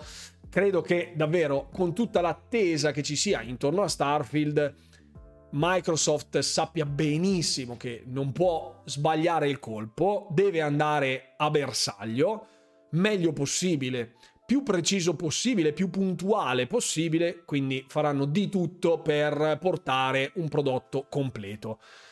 Spero che anche con questo Spero che con questo, da questo andando in avanti, i famosi Xbox Studios, non i Game Studios, ma gli Xbox Studios, si, ehm, si mettano all'opera per creare una campagna marketing devastante, modalità schiacciasassi, cioè ogni giorno Starfield, Starfield, Starfield, ovunque deve esserci dentro il pane, apri il panino per mangiarlo con eh, la pancetta e ti trovi Starfield, apri la scatola dei cereali, Starfield, vai dal dentista e ti dice Starfield, ecco, quella roba lì deve essere a quel livello lì, ecco, questo è la mia visione ideale di quella roba lì. McMenu Starfield. esatto. Qualsiasi cosa Starfield. Anche il doppiatore di Kratos Starfield. Potrebbero regalare delle astronavi per pubblicizzarlo. La torta di compleanno con scritto Starfield, anche se il bambino o la bambina non si chiama Starfield. Perché no? Perché no? Quindi ecco, escluderei lo shadow drop, ma mi aspetto una campagna marketing devastante, eh? Pubblicità raffica, ma assolutamente, proprio bombardamento a tappeto, proprio da qui alla release date, ipotizziamo che sia giugno sta release date benedetta, ok? Da lì alla release date significa che ogni santo giorno messa cantata Starfield decide, come si dice da ste parti, tutti i giorni, se nasce un bambino a qualcuno, big money per chiamarlo Starfield. C'era sta roba un po' di anni fa. Rinominano Microsoft in Starfield, perfetto. Su Xbox non serve il marketing per Starfield, per Starfield la killer app è il parse, non il first party. Assolutamente sì, ma io sono stra d'accordo con te, buon Mirror Fate, perché il servizio del Game Pass è quello che vogliono spingere, però deve esserci all'interno un contenuto fruibile da più utenti possibile. Ripeto, sapete che io non sono della scuola delle esclusive, poi ne parleremo più tardi in serata. Ehm, deve arrivare ovunque, ovunque. Se Elder Scrolls fosse stato un titolo non multipiattaforma, non sarebbe ciò che è oggi e lo dice la storia del gaming e basta. In chiesa leggono gli Starfield responsoriali, perfetto. News della domenica diventa news di Starfield, perfetto. Starfield News, perfetto. Tipo alla Nintendo che mi fa vedere Zelda di continuo su YouTube e Twitch. Eh, dovrebbe fare così. Signor Microsoft, la invitiamo ad assumere Rune in qualità di capo marketing di Xbox. Non credo, non credo che io sia all'altezza di un tale incarico, però sicuramente potrei creare qualcosa di estremamente alternativo. Devi comunque prendere in considerazione che l'Italia è una nazione votata a PlayStation. Sì, sì, non sto parlando in Italia nello specifico, eh, perché lì poi ci sono giustamente Dark Planet mette un puntino sulla I fondamentale, cioè le pubblicità sono comunque commisurate al bacino di utenza che supporta quella tipologia di prodotto. Cioè, se in Italia va il solito tram tram di PlayStation per giocare Fortnite, COD, GTA e FIFA, eccetera, eccetera, e è una roccaforte di PlayStation, i numeri parlano chiaro, mi aspetto che in Italia ci sia una pubblicità per Starfield, perché è giusto che ci sia in ogni nazione, ma non credo sia così roboante. Ecco, credo che i motori di traino per la campagna marketing siano altri. Ecco, non l'Italia sicuro. Ciao Daiwer, un saluto a te. Ciao, benvenuto a bordo della live. Sì, sì, sì. sì. Ah, sono super d'accordo con eh, Dark Planet, eh? è giustissimo quello che dice. Non dimenticatevi che noi vediamo una piccola bolla, perché noi siamo una piccola bolla all'interno del mercato italiano videoludico. Basterebbe un video mensile con tutto quello che sta dentro, che passa dalla TV e testa... Ok, e te... testate giornalistiche, ok The Starfield of Us parte 1. Starfield è sempre polemica, sicuramente faresti meglio di Aaron Greenberg. Un saluto a Ron Verde Bergamo che credo sia in rare in questo momento. Xbox ha un ufficio marketing in Italia o almeno una scrivania? No, Nico, ti rispondo io perché sono in contatto con i PR di Microsoft, ma non sono dei dipendenti di Microsoft, sono di un'azienda esterna, quindi commissionano a terzi il discorso di relazioni pubbliche. Quindi, um, a parte che le relazioni pubbliche, tutto ciò che esiste di Xbox in Italia tramite canali ufficiali, sono repost, alcuni fatti malerrimo, perché dire malissimo sarebbe fargli un complimento, malerrimo di contenuti che provengono da Instagram, Twitter, eccetera, eccetera, degli account ufficiali statunitensi o britannici. Tutto il resto, noi abbiamo il copia e incolla tradotto con Google Translate quasi, e um, l'ufficio PR italiano è di un'azienda che non ha nulla a che vedere con Xbox né tantomeno con Microsoft, dove fanno rappresentanza, ma loro non fanno nulla per uscire dalla loro comfort zone, non cercano nessuno e nel momento in cui gli si propone qualcuno, tipo io, per caso, che tipo sono il più grande che ci sia su YouTube, anzi grazie per i 15.000 iscritti su YouTube, grazie infinite, il più grande su YouTube a tema esclusivamente Microsoft, e se ti dicono cose che è meglio che io non vi dica, ecco, perché poi se dopo scoprite chi è so già che è un casino. Comunque, non solo l'Italia, ma in tutto il mondo il, blend, il, brand PlayStation è collegato al gaming, sicuro. Se un giorno nel Game Pass ci fosse Call of Duty, chissà, succederà qualcosa, può essere, non lo sappiamo. Ti daranno la key in anticipo la daranno ai soliti anche che sonari. Quello sicuro, Astix, io bussai la porta già per diverse volte anche per titoli minori e feci notevole fatica, mentre coloro che hanno un bacino di utenza enorme turbo giga hanno tutta questa serie di benefit senza alzare un mignolo perché perché è così, ecco, perché i numeri la forza è nei numeri, dissero. Eh, un vecchio adagio recitava Strength is in number. Eh, purtroppo io di numeri non ne ho tanti, ma non così tanti. Quindi Starfield sponsor ufficiale del mondiale di Acchiapparella. Io mi aspettavo tipo il codice a barre con le 10 prove d'acquisto. Vabbè, che vergogna. Spendere per un affitto in Italia su Microsoft esistiamo anche noi. Sì, no, ma le, ce le hanno eh, le strutture. Allora, Microsoft in Italia esiste per quanto riguarda il mercato di Xbox nello specifico, sono delegati a un'altra roba. Cioè, la struttura Microsoft in Italia c'è eh, anche a Milano e quindi c'è c'è, c'è l'affitto, lo pagano. sì. Domanda scomoda, secondo te mostreranno Arc 2 all'Epic Showcase? Secondo me sì. Secondo me sì, Ryugaki. Era uno dei titoli ai quali alludevo nella prima news di domenica, sempre polemica, quindi presumo che tu abbia visto il video e sia qui a, qui, sia qui a chiedermi per quello. Maia che, che sciogli lingua se metti un bikini aumenti le view. No, aumento sicuramente la possibilità di essere bannato. e poi fa anche un po' schifo, sinceramente, un Runwalker in bikini, abbi pazienza. Almeno, almeno con il costume di Borat, almeno, se no, niente. Almeno. I QDSS e Froze, eh, Fraus, saluto Francesco, nonostante i numeri non hanno le key, perché a differenza degli altri sono brutali nelle recensioni. Un po' anche questo, eh, Astix eh, dice una grande verità, ma mm, in molti sanno questa roba.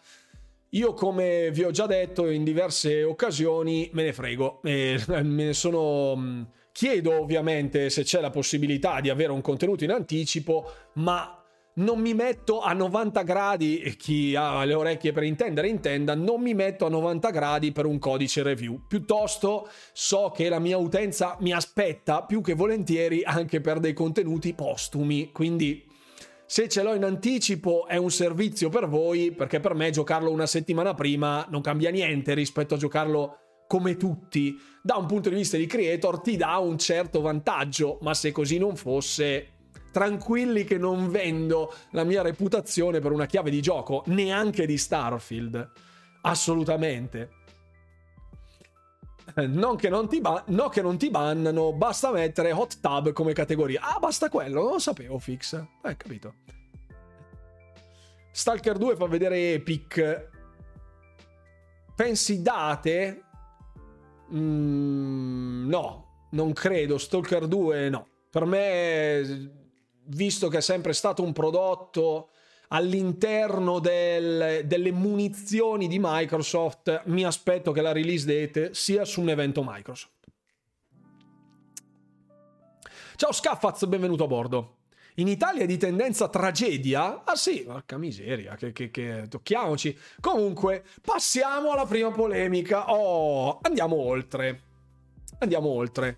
Qua la tendenza è maledetti comunque. Eh. Milan-Atalanta, Elish Line, tragedia, il PD, Calabria, salutiamo la Calabria.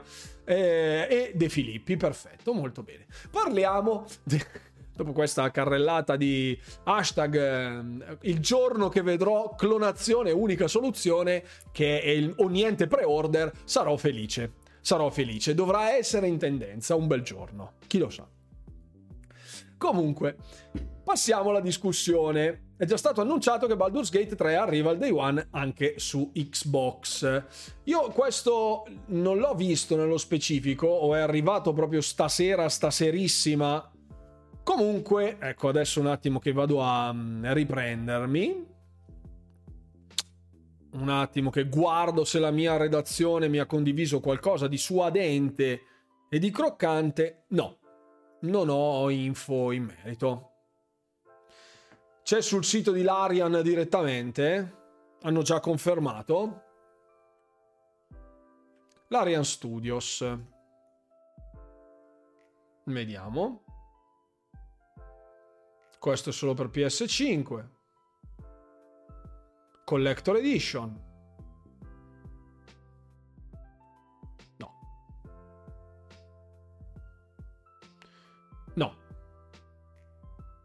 Qui non c'è. Quindi non so tu dove l'hai letto. Vado a vedere. Ieri sul eh, sito ufficiale, sul Twitter ufficiale di Larian non c'è. Non c'è questa informazione. Questo è quello di Larian Studios. Boh. Mi sarebbe arrivato, eh, sinceramente. Perché seguo tutti questi creator.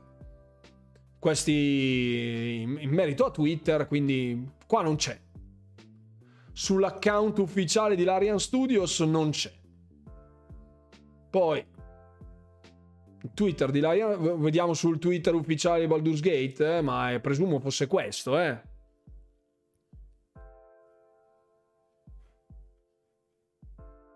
Questo è Baldur's Gate 3. Vediamo, vediamo se c'è. No, sono gli stessi identici tweet. Quindi io l'annuncio ufficiale non l'ho visto. Hanno confermato ieri, sicuro al 100%. Vabbè, scrivetemi in privato, ditemi dove l'avete letto. Non linkatemi i siti senza fonti per cortesia, perché sennò vi. cioè, davvero, vi mando l'anatema del capitano. Eh. Se era uscita la notizia per Xbox avevano bisogno di maggior tempo. Infatti, Daiware, ero rimasto anch'io così. Sarà pronto per il lancio anche su Xbox. Ma chi l'ha detto? Una fonte ufficiale? Infatti, hanno detto che c'era un problema con il co-op della versione per la, per la split screen. Anch'io ero rimasto così come fix. Hanno fatto capire che l'intenzione. Buon Red, che è sempre estremamente puntuale, dice: Hanno fatto capire che l'intenzione sarebbe quella di uscire in contemporanea su entrambe le console, ma non c'è nessun tipo di garanzia al di fuori dei problemi tecnici da loro citati. Ecco, manda su Telegram, grazie mille Matteo mandami quello che c'hai, che mo vediamo. Vediamo almeno la fonte. Il. Ok. Molly Carroll, buonasera alla Rune Wife che è arrivata, che si sta grattando una natica per lo specifico. Salutiamo. Grazie. L'abbonamento di Blunder Guy è per la, mia, la rune wife che si gratta le natiche. No, non credo. Comunque, grazie mille per l'abbonamento, Blunder Guy. Grazie per i quattro mesi. Buon salve a te. Ieri hanno detto Baldur's Gate sicuramente, uscirà sicuramente su Xbox, non ci sono contratti esclusivi, ci sono problemi, ma appena sistemano pubblicheranno la data. Finché non sistemano niente data. Infatti, questo quello che ho ricevuto ora da, dal buon Mirror Fate dice Ecco, esatto. Oh, grazie. Un attimo, eh, che adesso vi faccio vedere. Ecco, Pasquale, la prossima volta che scrivi una roba del genere mi fai venire un colpo e poi non è vero. Davvero, devi, devi startene buono. Ti ammonisco ufficialmente, Pasquale. Ok? La signora Molly Carroll lavora per l'Arian Studios, quindi è una fonte attendibile, si chiama Reliable Source. Ok, non ha confermato una mazza Molly Carroll Pasquale. No, non mi farà alterare per cortesia che su ste robe già mi triggeri per un sacco di altre robe. Se mi fai triggerare anche su questa, davvero ti spedisco su Saturno. Ecco. Il, la buona Molly Carroll ha specificato, adesso vado a leggere specificamente il tweet, eccolo qui, dice Devo essere onesti con voi, non ho idea di eh, questo post sottostante che è preso da Reddit. Eh, non ho idea di come il post, lo traduco bovinissimo, stia portando così tanti punti vendita perché è outlet, ma in realtà sono testate giornalistiche, a correre con eh, cioè a titolare con l'Arian ha confermato che Baldur's Gate 3 non arriverà su Xbox al momento del lancio. Il fatto che lei abbia detto questa roba non è ciò che dice l'affermazione o ciò che significa. Il tweet non significa che arriverà esclusivamente, arriverà allo stesso momento del lancio anche su Xbox. Non c'è scritto che non è vero, ma non c'è scritto che sia vero, perché se dice, se avesse detto Xbox arriverà, arriverà la versione Xbox al lancio di Baldur's Gate 3 è una roba. Lei ha detto che nessuno ha detto che non arriverà su Xbox, ok? Ma non c'è scritto che arriverà su Xbox, quindi non mischiamo le carte, per cortesia. Che se no mi... Eh, grazie. Ecco, ultimo rigo del post. Non è ciò che dice l'affermazione o ciò che significa. Stop. Ok? Perfetto. Dopo, il post originale, che era quello che aveva trasmesso aveva trasmesso eh, su Push Square, su Push Square, aveva detto che non c'è, è confermato che non ci sia nessun tipo di esclusività legata al lancio, perché molti espressero parecchie perplessità in merito al fatto che è stato annunciato presso il, come si dice, il, lo state of play di Sony e c'era scritto PS5. E allora tutti hanno detto, ma è un'esclusiva temporale? Però solitamente quando ci sono queste clausole di temporaneità vengono quantomeno specificate con il classico asterischino tipo disponibile sulle altre console dal tot, come fosse Forspoken, Ghostwire Tokyo, piuttosto che, eh, piuttosto che l'altro di Arcane che in questo momento mi sfugge, Deathloop, ma ehm, di solito c'è quella roba lì. Che l'abbiano omesso, cioè lì partiamo per il pianeta delle invenzioni, che l'abbiano omesso per indurre la gente a pensare che sia esclusiva temporanea, boh, può essere, non so, a, a pensare male si fa peccato, si diceva una volta, o non si fa male peccato, comunque a seconda della, della propria scuola di pensiero, sta di fatto che non c'è scritto da nessuna parte e specialmente quando mi dite l'ho letto su multiplayer, every items, hardware e altri siti così, a me viene la vena grossa qui e poi incomincio a perdere la mia plomb di eterno moderatore mentale e mi esce il bergamasco. Quando mi esce il bergamasco, signori, brace yourselves, sappiatelo brace yourselves. Quando mi citate, ah, ma io l'ho letto su multiplayer, ecco, io già mi verrebbe davvero. Mi, mi, mi verrebbe la roba davvero. Io non, non avete idea davvero io voglio bene a tutti, perché per carità mi fa anche piacere che poi la gente si confronti con me come se io fossi un pozzo di scienza, l'infuso di scibile che davvero io leggo semplicemente quello che c'è scritto e non do delle interpretazioni creative, cioè ci si basa sui fatti. Stop. Basterebbe fare così anche per tutti gli altri. Il problema è che le testate italiane queste cose le sanno benissimo e se titolano un articolo con attenzione, una, una sviluppatrice di Larian dice che Xbox, la versione Xbox arriverà al lancio. Poi in realtà non c'è scritto proprio così, loro fanno 100.000 click, però 100.000 persone poi vengono da me a chiedermi se è così. E poi sta roba quando mi dite l'ho letto sul sito X, ah, che pazienza, che pazienza, che pazienza, che pazienza. Ah. Comunque, l'esclusiva delle fake news è sempre di Microsoft, esatto. Quella cosa la fa anche Microsoft nei suoi eventi, tipo Minecraft Legends indicava in uscita solo PC serie XS e, e One, poi in realtà esce anche su PlayStation, basta informarsi. Sì, il fatto che però, ripeto, giustamente Lace dice questa cosa, ma ehm, sui siti ufficiali, come abbiamo visto precedentemente, cioè sul sito di Larian, sul Twitter di Larian, viene citato Baldur's Gate uscirà il 31 agosto del 2023, sarà disponibile su PC, Mac, GeForce Now e PS5. Quindi Xbox non c'è scritto. Il fatto che non ci sia scritto è perché potrebbe non uscire al 31 agosto, potrebbe uscire successivamente nel caso in cui non riuscissero a risolvere questi problemi tecnici legati alla coop in split screen, comunque non c'è scritto che uscirà il 31, se no ci sarebbe scritto qui dentro. Questo è il canale ufficiale di Larian. Se qui non lo vedo, chiunque dica uscirà il 31 agosto su Xbox mente. Stop, non hai dati per poterlo dire. Fine.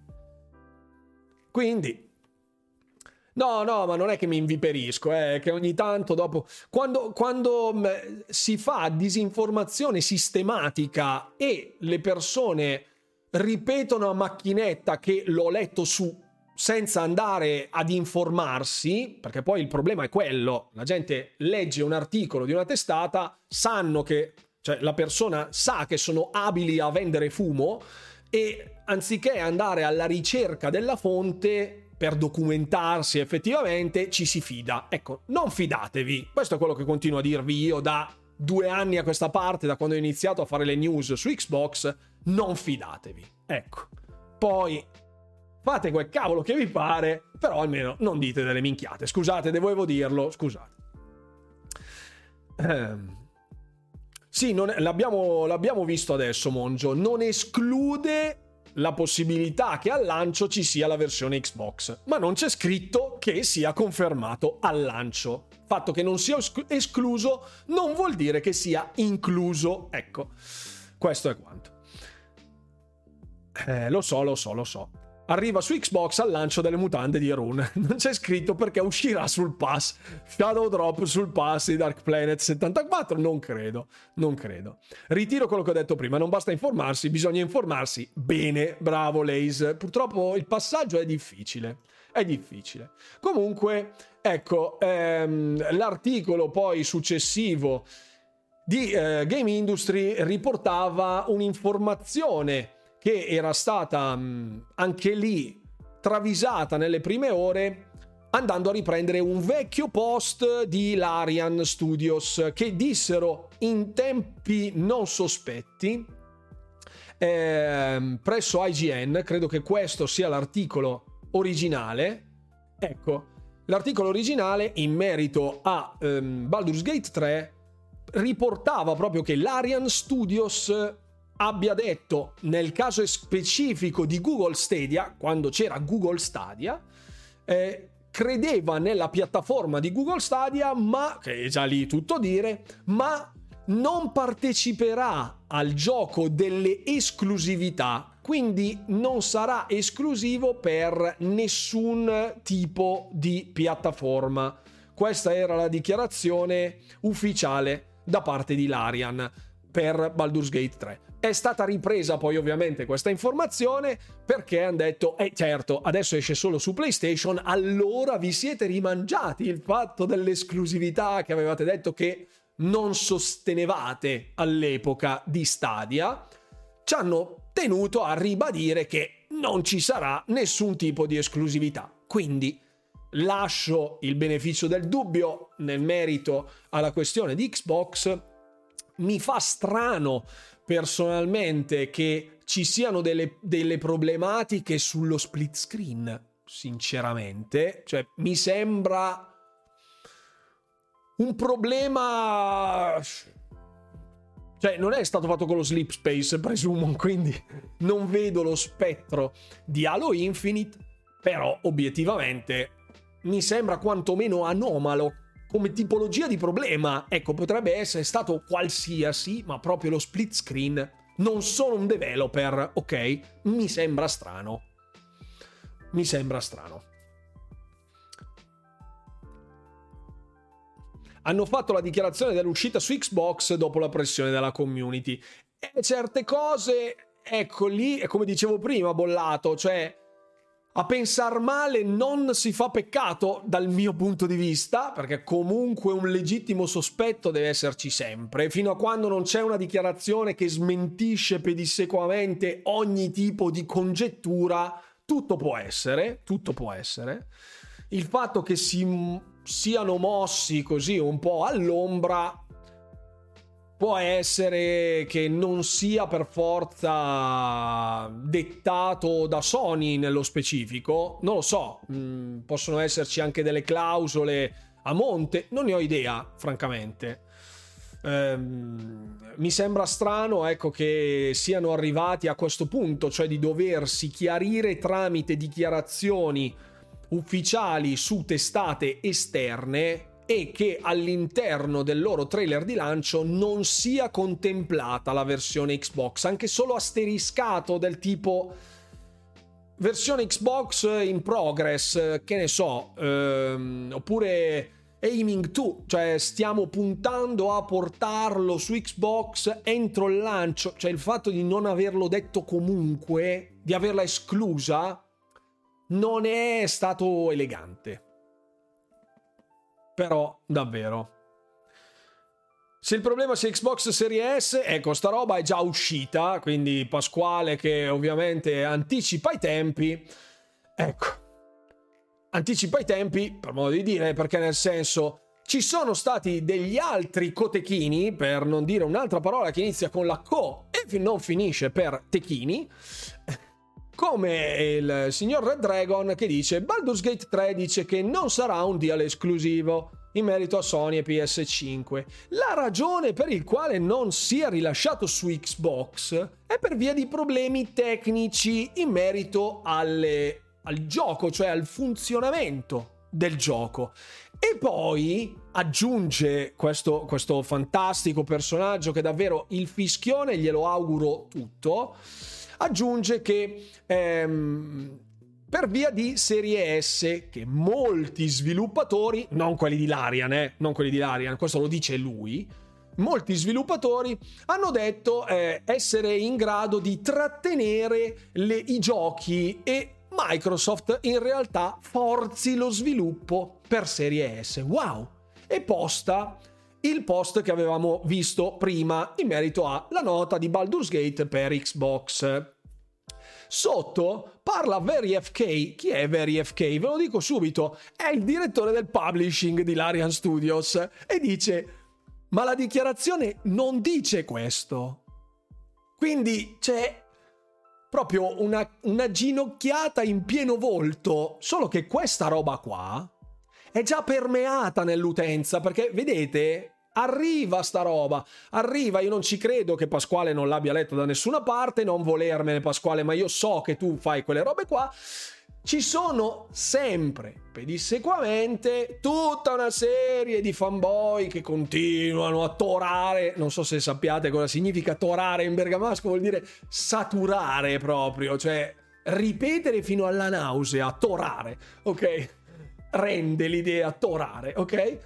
Continuano a ripetere proprio fino alla nausea una sequela continua, una litania in merito a Serie S che trattiene la generazione dei titoli, che questa roba non si può fare, pipì e popò, poi ti escono dei giochi che funzionano in maniera egregia anche su Serie S, però siccome l'ha detto quello di I Am Fish, automaticamente è la verità. Io la vena mi si occlude quando io sento ste- questa qui che porta l'ossigeno al cervello, poi stacco, sento pi come quando ti sparano vicino, quando senti un boato forte che tutto diventa buio in un secondo e senti solo un fischio nelle orecchie, ecco, io vado in quella modalità lì. Io, io ecco, sappiate che a me viene veramente una vena incredibile, sappiatelo, sappiatelo.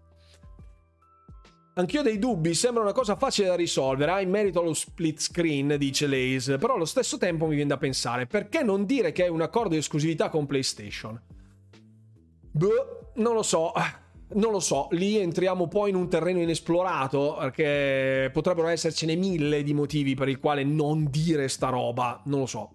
Finora lo hanno detto tutti senza problemi perché loro dovrebbero nasconderlo per via dell'acquisizione. Boh, solo loro sanno cosa hanno in mente. Non so, eh, effettivamente potrebbero essercene diverse di motivazioni. Comunque, sono fiducioso che non ci siano degli accordi di esclusività non avrebbe nessun tipo di senso. Se non ci fossero, ecco, da controparte è giusto fare il ragionamento all'incontrario, cioè non prendere la dichiarazione per così com'è, ma se effettivamente ci fossero dei problemi di esclusività o di accordi intrinsechi, Microsoft avrebbe detto tranquillamente all'Arian eh, ma che cavolo state dicendo? Cioè, se non ci fossero davvero questi problemi tecnici e fosse solo una montatura per portare un'esclusività senza dirlo apertamente, non credo che Xbox accetterebbe supinamente di dire ah è per colpa della nostra console. Ah ok, vabbè allora. No, se non ci fossero questi problemi, Microsoft avrebbe tutto il diritto di dire oh ma che state dicendo? Non c'è nessun tipo di problema, quindi fate chiarezza, no?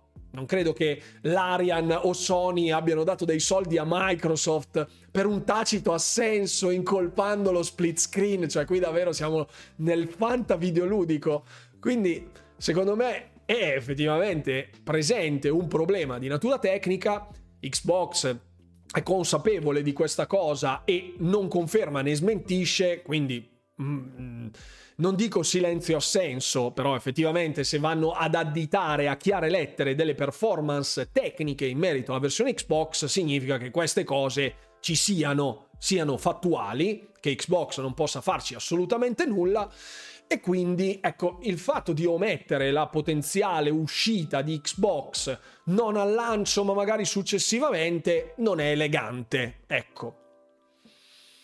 Però confido che non sia esclusivo, ecco, l'hanno scritto dappertutto, basta.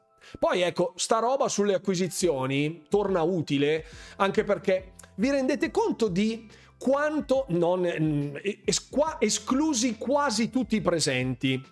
Vi rendete conto di quanto la menate su sto discorso che Call of Duty adesso che lo danno a tutte le piattaforme, Microsoft sono degli imbecilli, hanno speso 70 miliardi di dollari per, rend- per regalare Call of Duty a tutti e appena un gioco, uno, è Baldur's Gate 3, eh? cioè non stiamo parlando di Elden Ring, ok? Che ha venduto miliardi. No, stiamo parlando di Baldur's Gate 3, cioè un RPG vecchia scuola fatto da Larian, ok?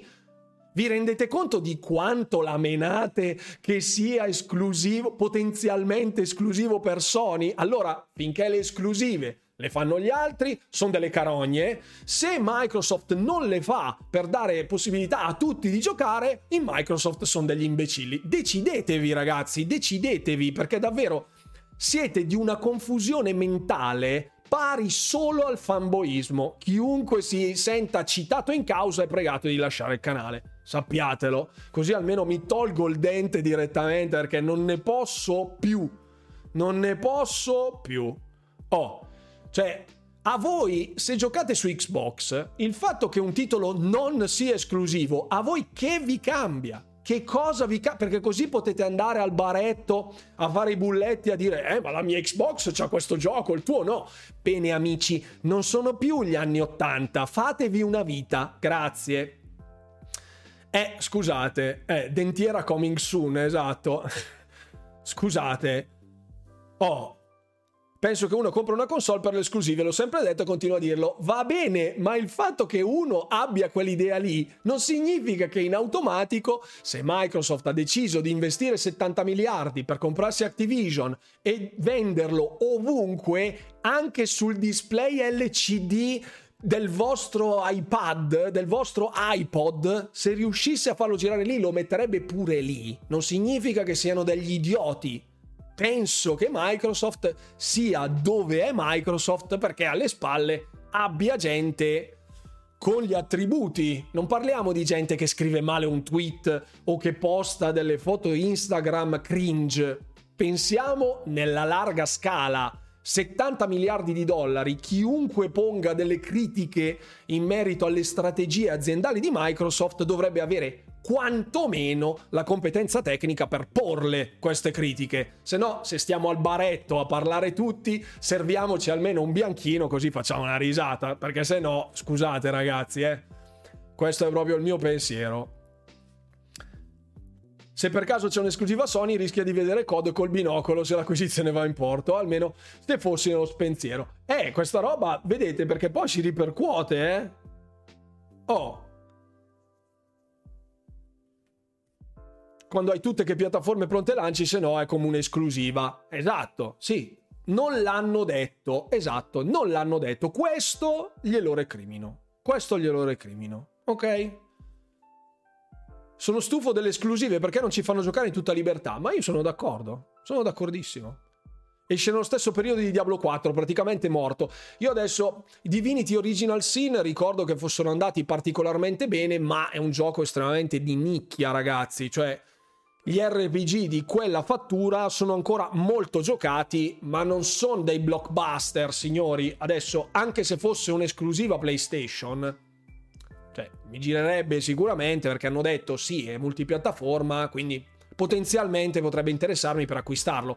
Io non lo comprerei perché non ho la disponibilità di ore da investire, parlo io per me, non posso ehm, così sintetizzare tutta l'utenza e farne una summa ma in qualsiasi caso, se fosse, anche se fosse, è un titolo veramente molto piccolo, cioè nel senso muove sicuramente dei numeri interessanti, il nome di Baldur's Gate, sicuramente il brand è molto forte, Baldur's Gate, ma più per i nostalgici, le nuove leve di Baldur's Gate eh, conoscono pochino, cioè Divinity Original Sin e Divinity 2 sicuramente hanno avuto molto più riscontro perché molto più recenti. Anche tempisticamente Baldur's Gate andiamo molto indietro, anche Shadows of Am, compagnia bella. Quindi ecco, io ce l'avevo pure la serie, i 5 CD originali di Baldur's Gate.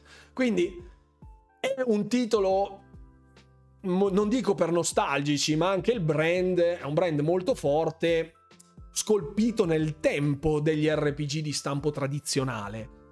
Quindi, boh, cioè, sinceramente, anche se fosse esclusiva, va bene, ma c'è nel senso, non mi piace il concetto di esclusività perché, insomma, precludi la possibilità agli altri di giocarlo. A me va benissimo anche se Starfield non fosse esclusiva, a me proprio chi se ne frega, quelle robe lì non mi interessano per niente. Però mi sembra strano, ecco, che si vada così a filosofeggiare quando le esclusività non le fa Microsoft e al contempo si vada a fare turbo polemica se ne facesse una per ipotesi, anche se non è confermata, anzi ufficialmente smentita, la facesse PlayStation. Quindi scegliete una, una, un pick aside, ok? Scegliete un posto dove stare, cioè o siete a favore delle esclusive a 360 gradi, quindi se non arrivano delle esclusive, cioè se vorreste COD esclusivo perché così almeno ah, i sonari almeno non lo beccano più. Esatto, allora qualsiasi esclusiva ci sia, Final Fantasy VII Remake, Final Fantasy XVI, eh, Baldur's Gate 3, Forspoken, eh, non lo so, Wolverine, quel cavolo che è, allora stateci e non andate a lamentarvi che Sony fa le esclusive perché poi le volete anche voi, altrimenti basta, basta, ma chi se ne frega, basta. Stasera volano, stasera non volano tutte cose, tutte cose, spacco tutto. Dove sono le mie sigarette? Chi si ricorda questa cosa? Se no, spacco tutto. COD se arriva a risparmio, se rimane su Sony, a 80 azzi loro, a me va bene. Benissimo. Un Lucano, grazie, perfetto.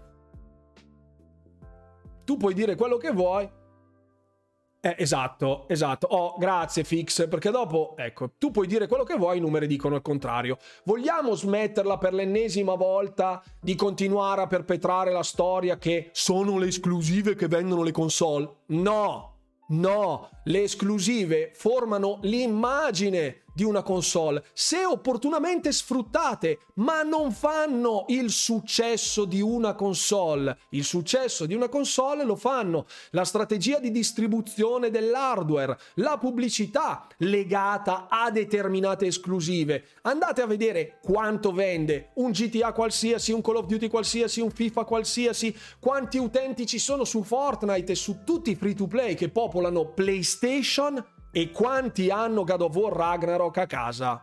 Fateci due conti, dopo ne parliamo. Eh, no, smettiamola di dire che la console è forte per le esclusive. Non esiste questa cosa. Ve l'hanno messa in testa i vostri amici che seguite su altri canali, ma i dati non dicono questo.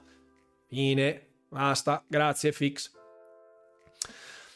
In tantissimi si lamentano anche se non gliene frega niente di Baldur's Gate. Ecco, esatto. No, non è che sono incazzato, eh. No, no, no, no. Non sono incazzato. Non sono incazzato. Non mi avete mai visto incazzato. È meglio se non mi vedete mai incazzato. Meglio. Me... Vi assicuro. Sì, sì, lo, eh, non l'avevo detto, Matteo. È giusto. Solo Coda arriva su Nintendo, sì. Il tweet di Brad Smith, Brad Smith aveva cancellato il il tweet perché aveva scritto games e da lì erano partite milioni di congetture, sì. Abbiamo discusso lungo sta storia, lo fa Sony, lo fa Microsoft, basta, non c'è nient'altro da capire. Sti cazzi, se uno si prende Final Fantasy e l'altro Stalker, conta il fatto che si può fare. Boh, perfetto. Però ci stiamo tutti, basta. Te lo dico chiaramente, a me non cambia niente perché se non esce un gioco mi interessa molto, non me ne faccio un dramma assurdo, perfetto circa 5 milioni di copie vendute, almeno l'ultimo. Beh, fate conto quanto ha venduto Coda al lancio, fatevi due domande. Esclusivizzare Baldur's Gate 3 sarebbe dannoso per il genere. Anche questa è una vera cosa, perché titoli come questo, di questa tipologia, ne... io non so se sono... Cioè, allora, in termini ruolistici sicuramente ci sono molte più persone all'interno dell'ecosistema di Xbox perché grazie al Game Pass in generale ma anche a Bethesda e a tutti gli studi di Zenimax Media c'è tanta roba di, staglio, di, di taglio ruolistico su Xbox mentre su PlayStation meno ecco. Per cui tagliare fuori l'utenza Xbox c'è già un bacino di utenza, non dico sicuro, ma quantomeno interessato a quella tipologia, no? Quindi è pericoloso. Un giocone per l'epoca, eh, 5 CD, cavoli, me li ricordo, fantastici. La grafica era bellissima, verde, doratino, con sopra il teschio, con gli occhi rossi, fantastico. Mamma mia, i feels. I feels. Il discorso è troppo caldo perché in testa alla gente Sony fa le esclusive e non vuole che le facciano gli altri, quindi appena cane è sodo peggio dei poliziotti rischio attentato, precisamente. Interessa vedere strategie aziendali nel campo di giochi, discutere con altri cosa potrebbe fare Xbox, che è quello che stanno mettendo in pista. In un mondo perfetto ci sarebbe un'unica console, e forse no, perché lì sarebbe un casino a livello monopolistico, credo. Nel mondo reale ho tutte e tre, per cui perché ognuna ha qualche esclusiva che voglio giocare. Beh, ci sta. Sondaggio, dice Giuseppe. Giuseppe LOL 53, che sondaggio vuoi? Te lo faccio, lo, lo pago io, lo pago io. Altro fantascenario, Sony tratta per acquisire l'Arian Studio e potenzialmente farne un'esclusiva, non annunciando ufficialmente il titolo si risparmiano future polemiche e ripercussioni.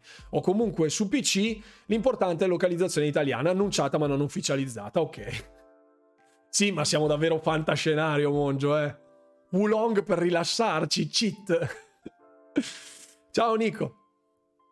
God of War se non lo vendessero in bundle farebbe la metà, la metà, dei numeri che ha, ma infatti la stessa cosa era successa per Horizon Forbidden West, che comunque nel periodo pre-lancio di God of War era in bundle, non so se è ancora in bundle.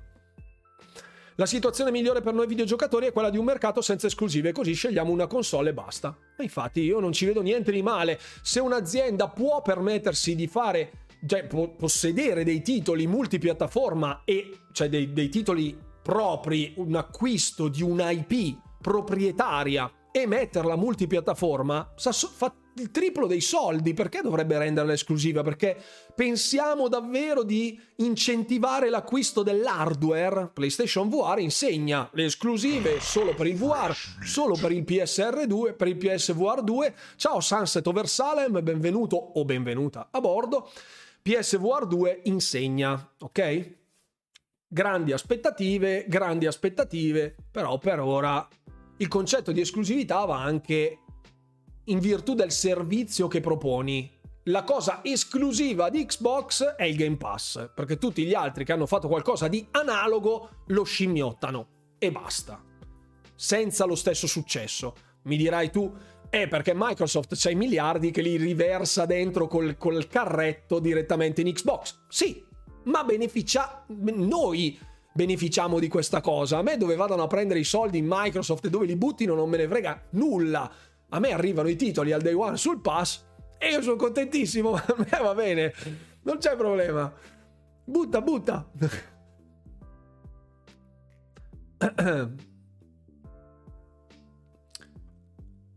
Partiamo col sondaggione. Esclusive sì, esclusive, esclusive no. Ah, ok, era quello il sondaggione? Ok, le ritengo importanti per dare un'identità alla console, non sono indispensabili. Se Microsoft decidesse di mettere tutto multipiattaforma non mi farei nessun problema in quanto ho sposato la causa di Xbox mi trovo meglio la console di Microsoft pur possedendo tutte le console. Su una base di 150 milioni di console, esatto, esatto, 150 milioni di console, 11 milioni, ma poi 11 milioni al lancio coi bundle. Calma. Animal Crossing supera i 40 milioni di copie alla faccia delle esclusive. Sì, ma quanti milioni di, di, di Switch ha piazzato però?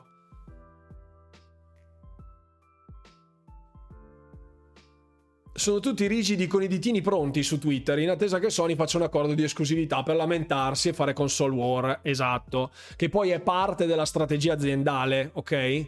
E per fortuna che Microsoft non fa più quelle tresciate lì, grazie, per cortesia. Ok.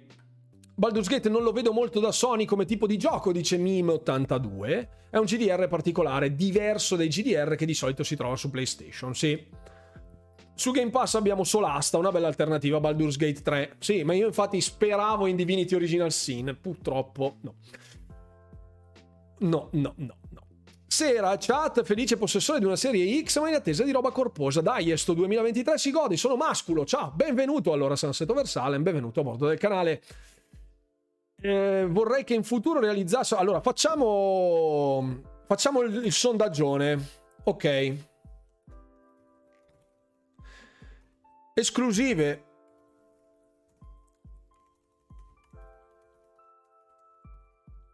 devono esistere, facciamo, devono... Mm,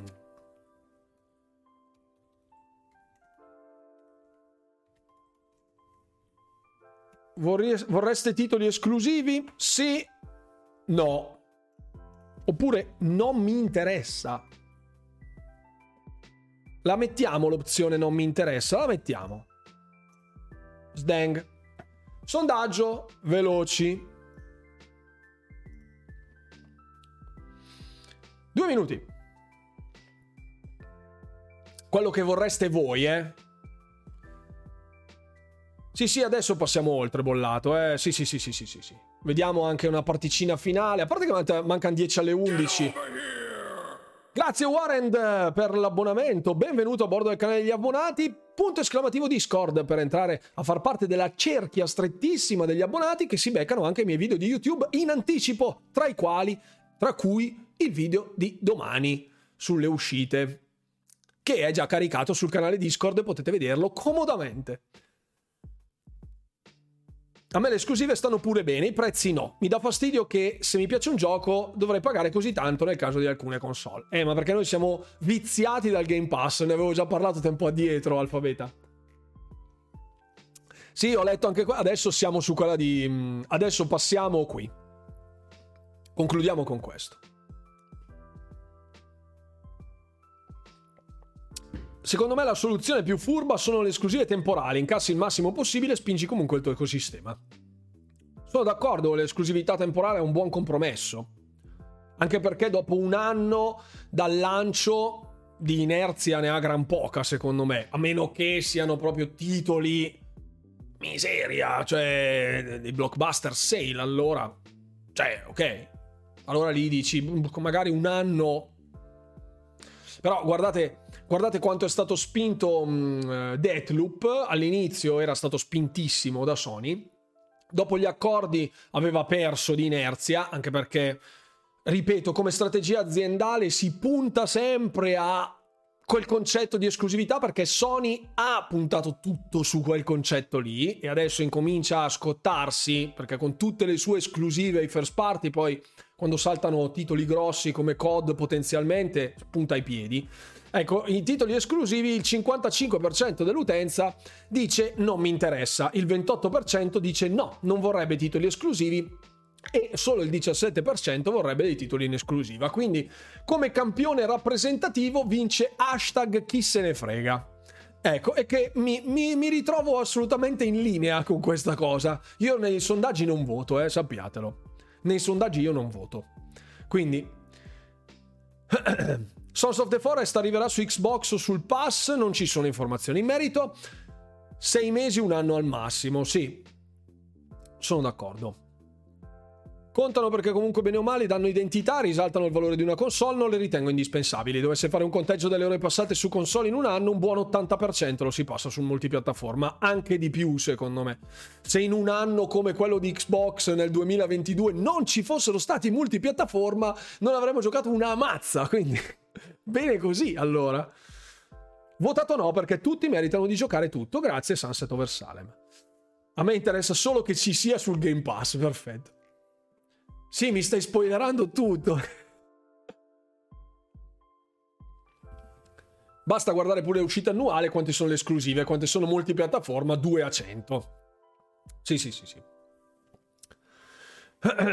Comprerai console per le tue esclusive? Assolutamente, ma tu, ripeto, Pasquale, come tantissimi altri che perorano la causa delle esclusive, ripetono a macchinetta un mantra perché le esclusive non sono la forza trainante di vendita di una console, non lo sono e non lo saranno mai finché il mercato dei part, dei third party esisterà e avrà degli esponenti di così ampio rilievo, dagli sportivi agli shooter ai ruolistici, eccetera, eccetera.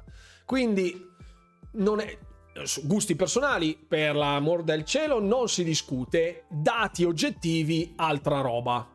Quindi non mischiamo le due cose. A uno interessano le esclusive, pienamente legittimo. Dire che le esclusive fanno la fortuna di una console è mentire. Mentire. E lo dicono i dati, non Ron Walker.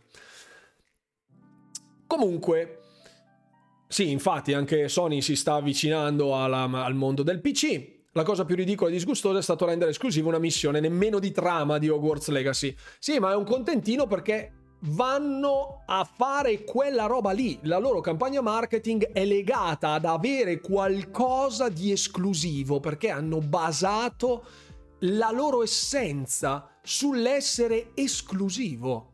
Non nel senso negativo del termine, cioè che escludi gli altri, ma di essere migliori degli altri. In quel senso io lo vedo. News su Skull Bones, niente bollato, mi spiace. Esatto. Intanto riprendo. Piuttosto Netflix ti obbliga ad abbonarti loro, a loro per i giochi. Esatto. Fino a tre anni fa sarebbe stato impensabile, siamo d'accordo. La console che mediamente vende di più è quella dove girano meglio i giochi multipiattaforma. Ha ragione anche Elendil. E non solo, eh, però anche lì le campagne di marketing sui multipiattaforma sono roboanti.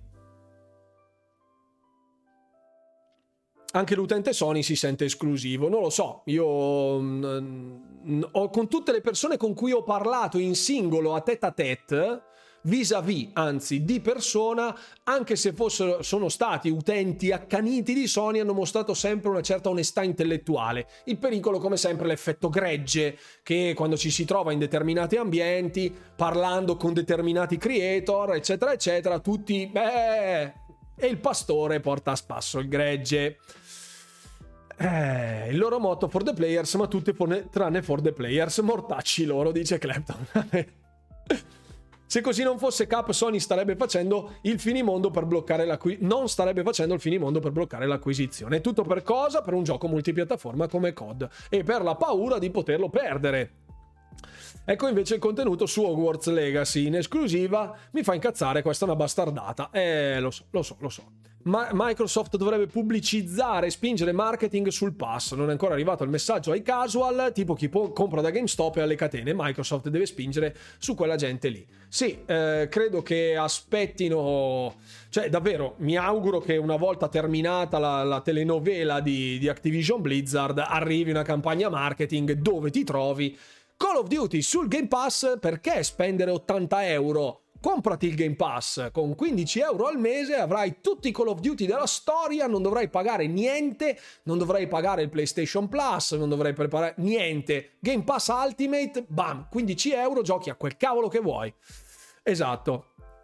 Facciamo una previsione delle tre di Ubisoft. Assassin's Creed, Assassin's Creed, Assassin's Creed, esatto.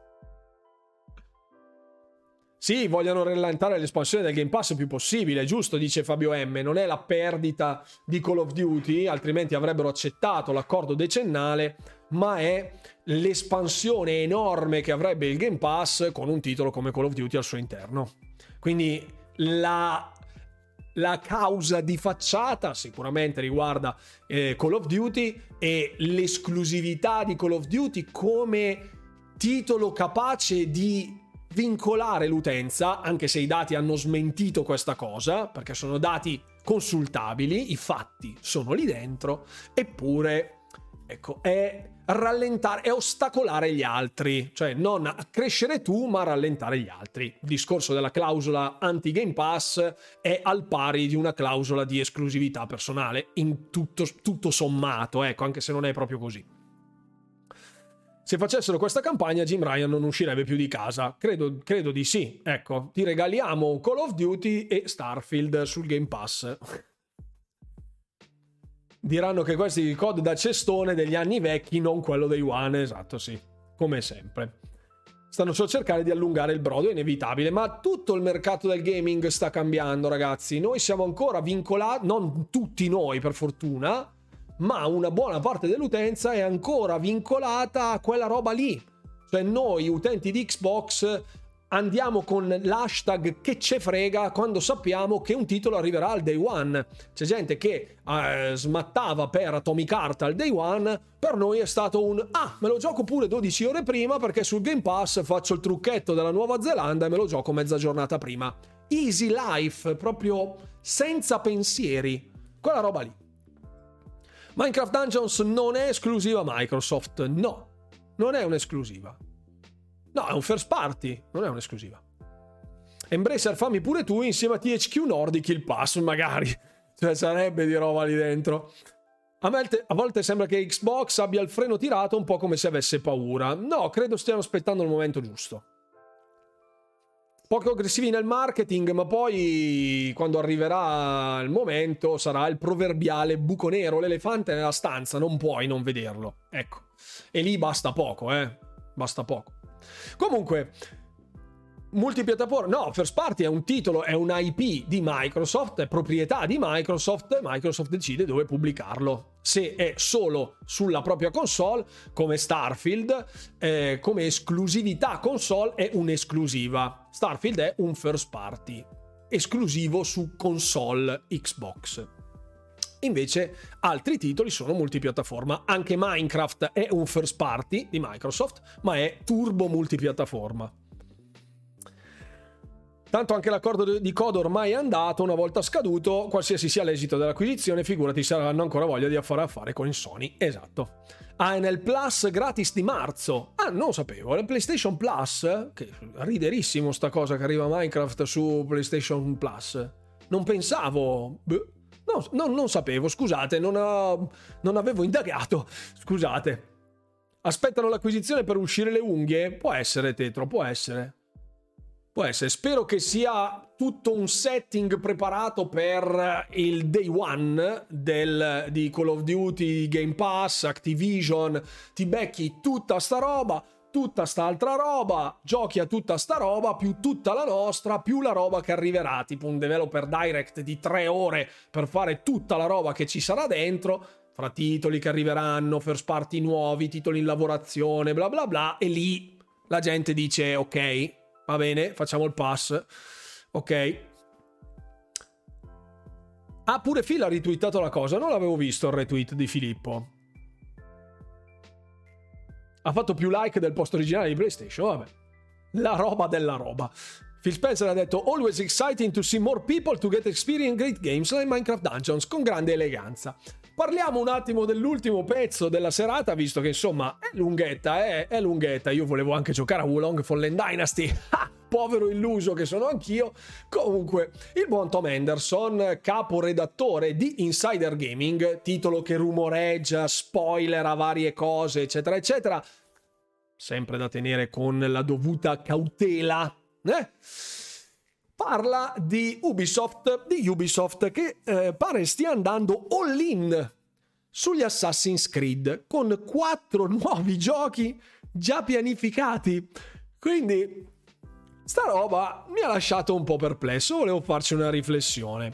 Io non so quanti di voi siano ancora estremamente affezionati al brand di Assassin's Creed, ma nei prossimi X anni, dei quali non sappiamo ancora nulla a dire la verità come, come deadline, ma se ipotizziamo che di questi quattro già pianificati ci sia il famoso Assassin's Creed Nexus 2, cioè il sequel di quello in realtà virtuale che non è ancora uscito, siamo praticamente da oggi al 2030, una roba del genere, quindi nei prossimi sette anni ci saranno 10 Assassin's Creed, 10 in totale. Infatti dice poi qui sotto in un post relativo, al momento in cui stiamo parlando, il numero degli Assassin's Creed in sviluppo barra pianificati è di 10. 10 titoli in 7 anni. 10, 10 Assassin's Creed in 7 anni credo che sia una roba devastante. Cioè, 10 Assassin's Creed in 7 anni vuol dire uno all'anno minimo più altri 3. Quindi sono davvero tantissimi. Ne parlava all'interno del suo articolo, dove dice exclusive Ubisoft stia andando all in con 4 titoli nuovi. E stavamo parlando di allungare il brodo prima. Cioè, è vero che anche Assassin's Creed, nella sua natura ludica, è assolutamente fruibile, fruibile e propedeutico a delle esperienze completamente differenti, sfruttando tutto il discorso dell'animus, eccetera, eccetera, quindi visitare posti diversi, luoghi diversi, meccaniche differenti, con gameplay anche magari differenti gli uni dagli altri, Abbiamo visto quelli più platform, Metroidvania, abbiamo visto quelli più RPG, abbiamo visto quelli classici, più storici se vogliamo. Ci saranno anche degli spin-off, alcuni in realtà virtuale addirittura, però mazza, 10 Assassin's Creed nei prossimi 7 anni mi sa un po' troppo, secondo me. Cioè, anche meno, se, se si fosse possibile, magari anche tipo un Child of Light 2, per esempio. Io, io non, non cioè, magari è eh, hashtag Child of Light per chi, per chi se lo ricorda. Buonasera, buonasera Alessio. Domandina Baldur's Gate 3 solo PC e PS5. Abbiamo appena finito di parlare, recuperati la live. Ho perso la vita su questa cosa. Ecco, ho perso la vita e mi è venuto un mezzo. un attacco. Un attacco. Mi, mi, mi è venuto. Mi è venuto, lo devo ammettere. Mi è venuto. Child of Light 2. eh, lo so, Fix. Se a fatica riescono a farne solo uno, se esce, secondo me si trocano la troca. Fecero una lista 15 anni fa che Assassin's Creed andava da prima dell'anno 0 al 2100. Mia miseria. Eh, e oltre ogni era, tipo, ah miseria. Giusto un pelino, hanno ciucciato la saga come quando da bambino ciucciavo il succhino di ace fino all'ultima goccia perché era troppo buono. Sappiamo ora che lei amasse il, il succo ace, che ci, ci rincuora questa cosa. Hanno snaturato forse l'essenza di Assassin's Creed è praticamente infinito Valhalla, però ha meccaniche un po' differenti rispetto, rispetto a Odyssey. Sai che ti serve per scaricare una bella partitina Wulong, che potrebbe essere nociva. Comunque, visto che già stasera abbiamo esagerato, abbiamo fatto e detto cose inenarrabili, qui... Ehm... Vediamo, il destino, di, il destino di Assassin's Creed, ok? Florido, Mm, non so. Male male e anche basta. Due minuti, sondage Indice di disagio di Ubisoft è Immortals Phoenix Rising, unico gioco nuovo, fresco e divertente, abbandonato come IP. Quanto ha ragione Saboid. Una IP che sarebbe potuta diventare un system seller, non, non, vendono effettivamente delle periferiche, Ubisoft, però diciamo un publisher seller, un best publisher seller per eh, Ubisoft e è stato abbandonato al suo destino. Per quanto possa essere derivativo, abbia copiato questo, abbia copiato quell'altro, bla bla bla, però bello, divertente da giocare, interessante che non si prende troppo sul serio, meccaniche fruibili da un ampio bacino di utenza Niente, lì, così. Nel cestino, basta, lì, dietro l'angolo, di- as- basta. Allora, Immortals Phoenix Rising dietro la lavagna, anche se appeso al muro, frega niente. Basta vedere l'inizio di Unity che farebbero scegliere diverse epoche. Ha senso dove c'è una guerra, c'è un game. Altre epoche le affrontano nei libri. Mm. Voglio vedere come fanno l'Assassin's Creed co-op in quattro giocatori. Questa cosa è molto particolare, molto spinosa. Immortal Phoenix faranno il 2 ma più real graphic secondo i rumor. Ah, cioè meno fumettoso e più in fotorealismo. Hanno fatto abbastanza contenuti per Immortals? Sì, sì, sì. Intanto vi invito a suonare, a um, cliccare il sondaggio grazie a colui il quale o colei la quale si è unito al canale, scusate mi sono perso il follow, followate tutti ovviamente, seguitemi per tutte le informazioni in merito di Xbox e punto esclamativo YouTube per i miei canali. YouTube, rivoglio Far Cry di una volta, eh, miseria. Eh, preferirei giocare 14 Cyberpunk che un gioco Ubisoft. Tetro TV è stato così perentorio. ed io che devo ancora giocare da Black Flag in poi, I'm the Real Eddie. Vinte, vince il sondaggio, mm, non so, sul destino di Assassin's Creed. Mm, con il 57%, il 22% dice anche basta, Florido il 13% e male male il 9%. Quindi non, non proprio rosea l'aspettativa, eh? Non proprio rosea. Eh, l'unico Assassin's Creed che non voglio vedere è quello stile Tekken che fecero. Stile Tekken? Ma quali Chronicles? Ho votato Florido per compassione a Ubisoft, grazie Bonnato. Ubisoft ti sarà grata, magari chiedi una chiave di gioco, magari te la danno. Ah, ecco, sul video di domani, attenzione, sul video di domani che troverete, gli abbonati lo troveranno ovviamente nella sezione di YouTube, sul canale Discord, ma gli altri domani sul video Oh, grazie mille, Obi-Wan sforzo, benvenuto, bentornato nel canale degli abbonati. 8 mesi, grazie infinite per il supporto. E, ehm, state attenti ai titoli Ubisoft che escono in quel di marzo. Ce ne sono due, con dei nomi molto storici, ma molto molto molto molto storici. Quindi parliamo di The Settlers e Anno, ok? Saghe che conosco abbastanza bene e che mi piacciono particolarmente State molto attenti a non confondere il cioccolato con altre sostanze dello stesso colore, ma lungi dall'essere così gustose. Ve l'ho detto in maniera estremamente delicata, troverete anche mia, eh, il mio consiglio all'interno del video delle uscite per marzo su Xbox. Ecco, sappiatelo. Sappiatelo. Anno 1800 significa che non ho fatti altri 1799? Sì, esattamente. Esattamente. Bollato, esatto, mi ha anticipato. Anno 1800 è stupendo. L'altro titolo...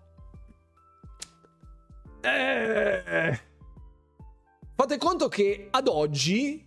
Cioè, sapete che io nel, nei titoli che escono di sia quelli di Game Pass che quelli in arrivo su Xbox, che poi alla fine è una cernita che faccio dei titoli che attendo maggiormente, che mi interessano maggiormente, perché non è che li compro tutti e le chiavi da queste parti non arrivano, ma comunque eh, per quanto riguarda eh, The Settlers non sono riuscito a trovare un gameplay ufficiale di Ubisoft se non una presentazione che era stata fatta tipo due mesi fa dove di due minuti e mezzo di video mostravano 35 secondi di gameplay. Quindi il fatto che non ci fosse tipo niente mi ha incominciato a... Oddio, che succede?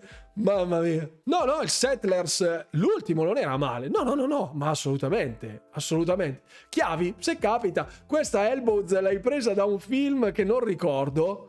Forse era Outshot, se non ricordo male. Comunque chicca, se, non, se è la citazione che intendo io, Elbows, un abbraccio enorme.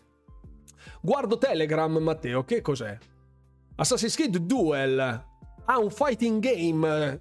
Ah, con Ezio, Sam Fisher e Rayman. Ah, ok, era tipo il brawler. Adesso ho capito, adesso ho capito, ecco. Assassin's Creed Duel, eccolo qua. Sì, sì, sì, sì, sì. Un picchiaduro proprio old school. Ok, ok, ok. Grazie mille Fazza per, il, per l'abbonamento, grazie infinite. Ci sono le foto, guarda che roba. Guarda che roba. Mamma mia, pure... Ah, ci sono pure personaggi locked con Rayman. Mamma mia, pure con i Rabbids. Ah, proprio fantastico, meraviglioso. Wow. Ma anche no, grazie. Anche no. Anche no. Comunque. Ehm... A Ubisoft, ma a proposito di Ubisoft, Ubisoft Plus su Xbox che fine ha fatto? Eh, il rumor lo volevano in arrivo nell'immediato, ma boh. Se cerchi su YouTube Codename Jade ti escono i gameplay leak. Sì, sì, sì, sì, sì, sì, sì. Ci sono, eh.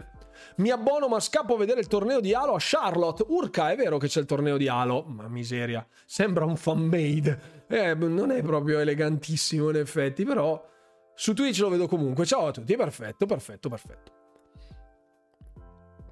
Ho qualcosina, non mi pare. Perfetto. 2013 era questo? Vabbè, l'articolo sì, è di, del 2013. Mazza. Bene. Comunque, siamo in chiusura, ragazzi. Io punterei, bah, quasi quasi la demo di Wulong. Quasi quasi gioco. Vado a prendere quattro schiaffi dal primo boss. Quasi quasi. Non lo so. Adesso ce la facciamo una giocatina, sì? Ce la facciamo, ce la facciamo. Continuate a supportare il canale e supportatemi in questa in questa avventura con Wulong Fallen Dynasty, così almeno potete insultarmi pubblicamente e eh, dirmi che sono una pippa. È già uscito sul pass, no? È la demo, è la demo, è la demo, è la demo giocabile, è la demo giocabile. Ne ho presi parecchi di schiaffi dal primo boss, perfetto. Grazie. Se fanno uscire quest'anno Assassin's Creed 2 con Mortal Kombat, mamma mia. Grazie Tony, grazie Tony. Ok, chiudiamo la puntata del podcast eh, e anche coloro che ci seguono dal podcast. Grazie a tutti. Ovviamente invito tutti coloro del podcast a seguirmi anche in live su Twitch e sul mio canale YouTube, come sempre.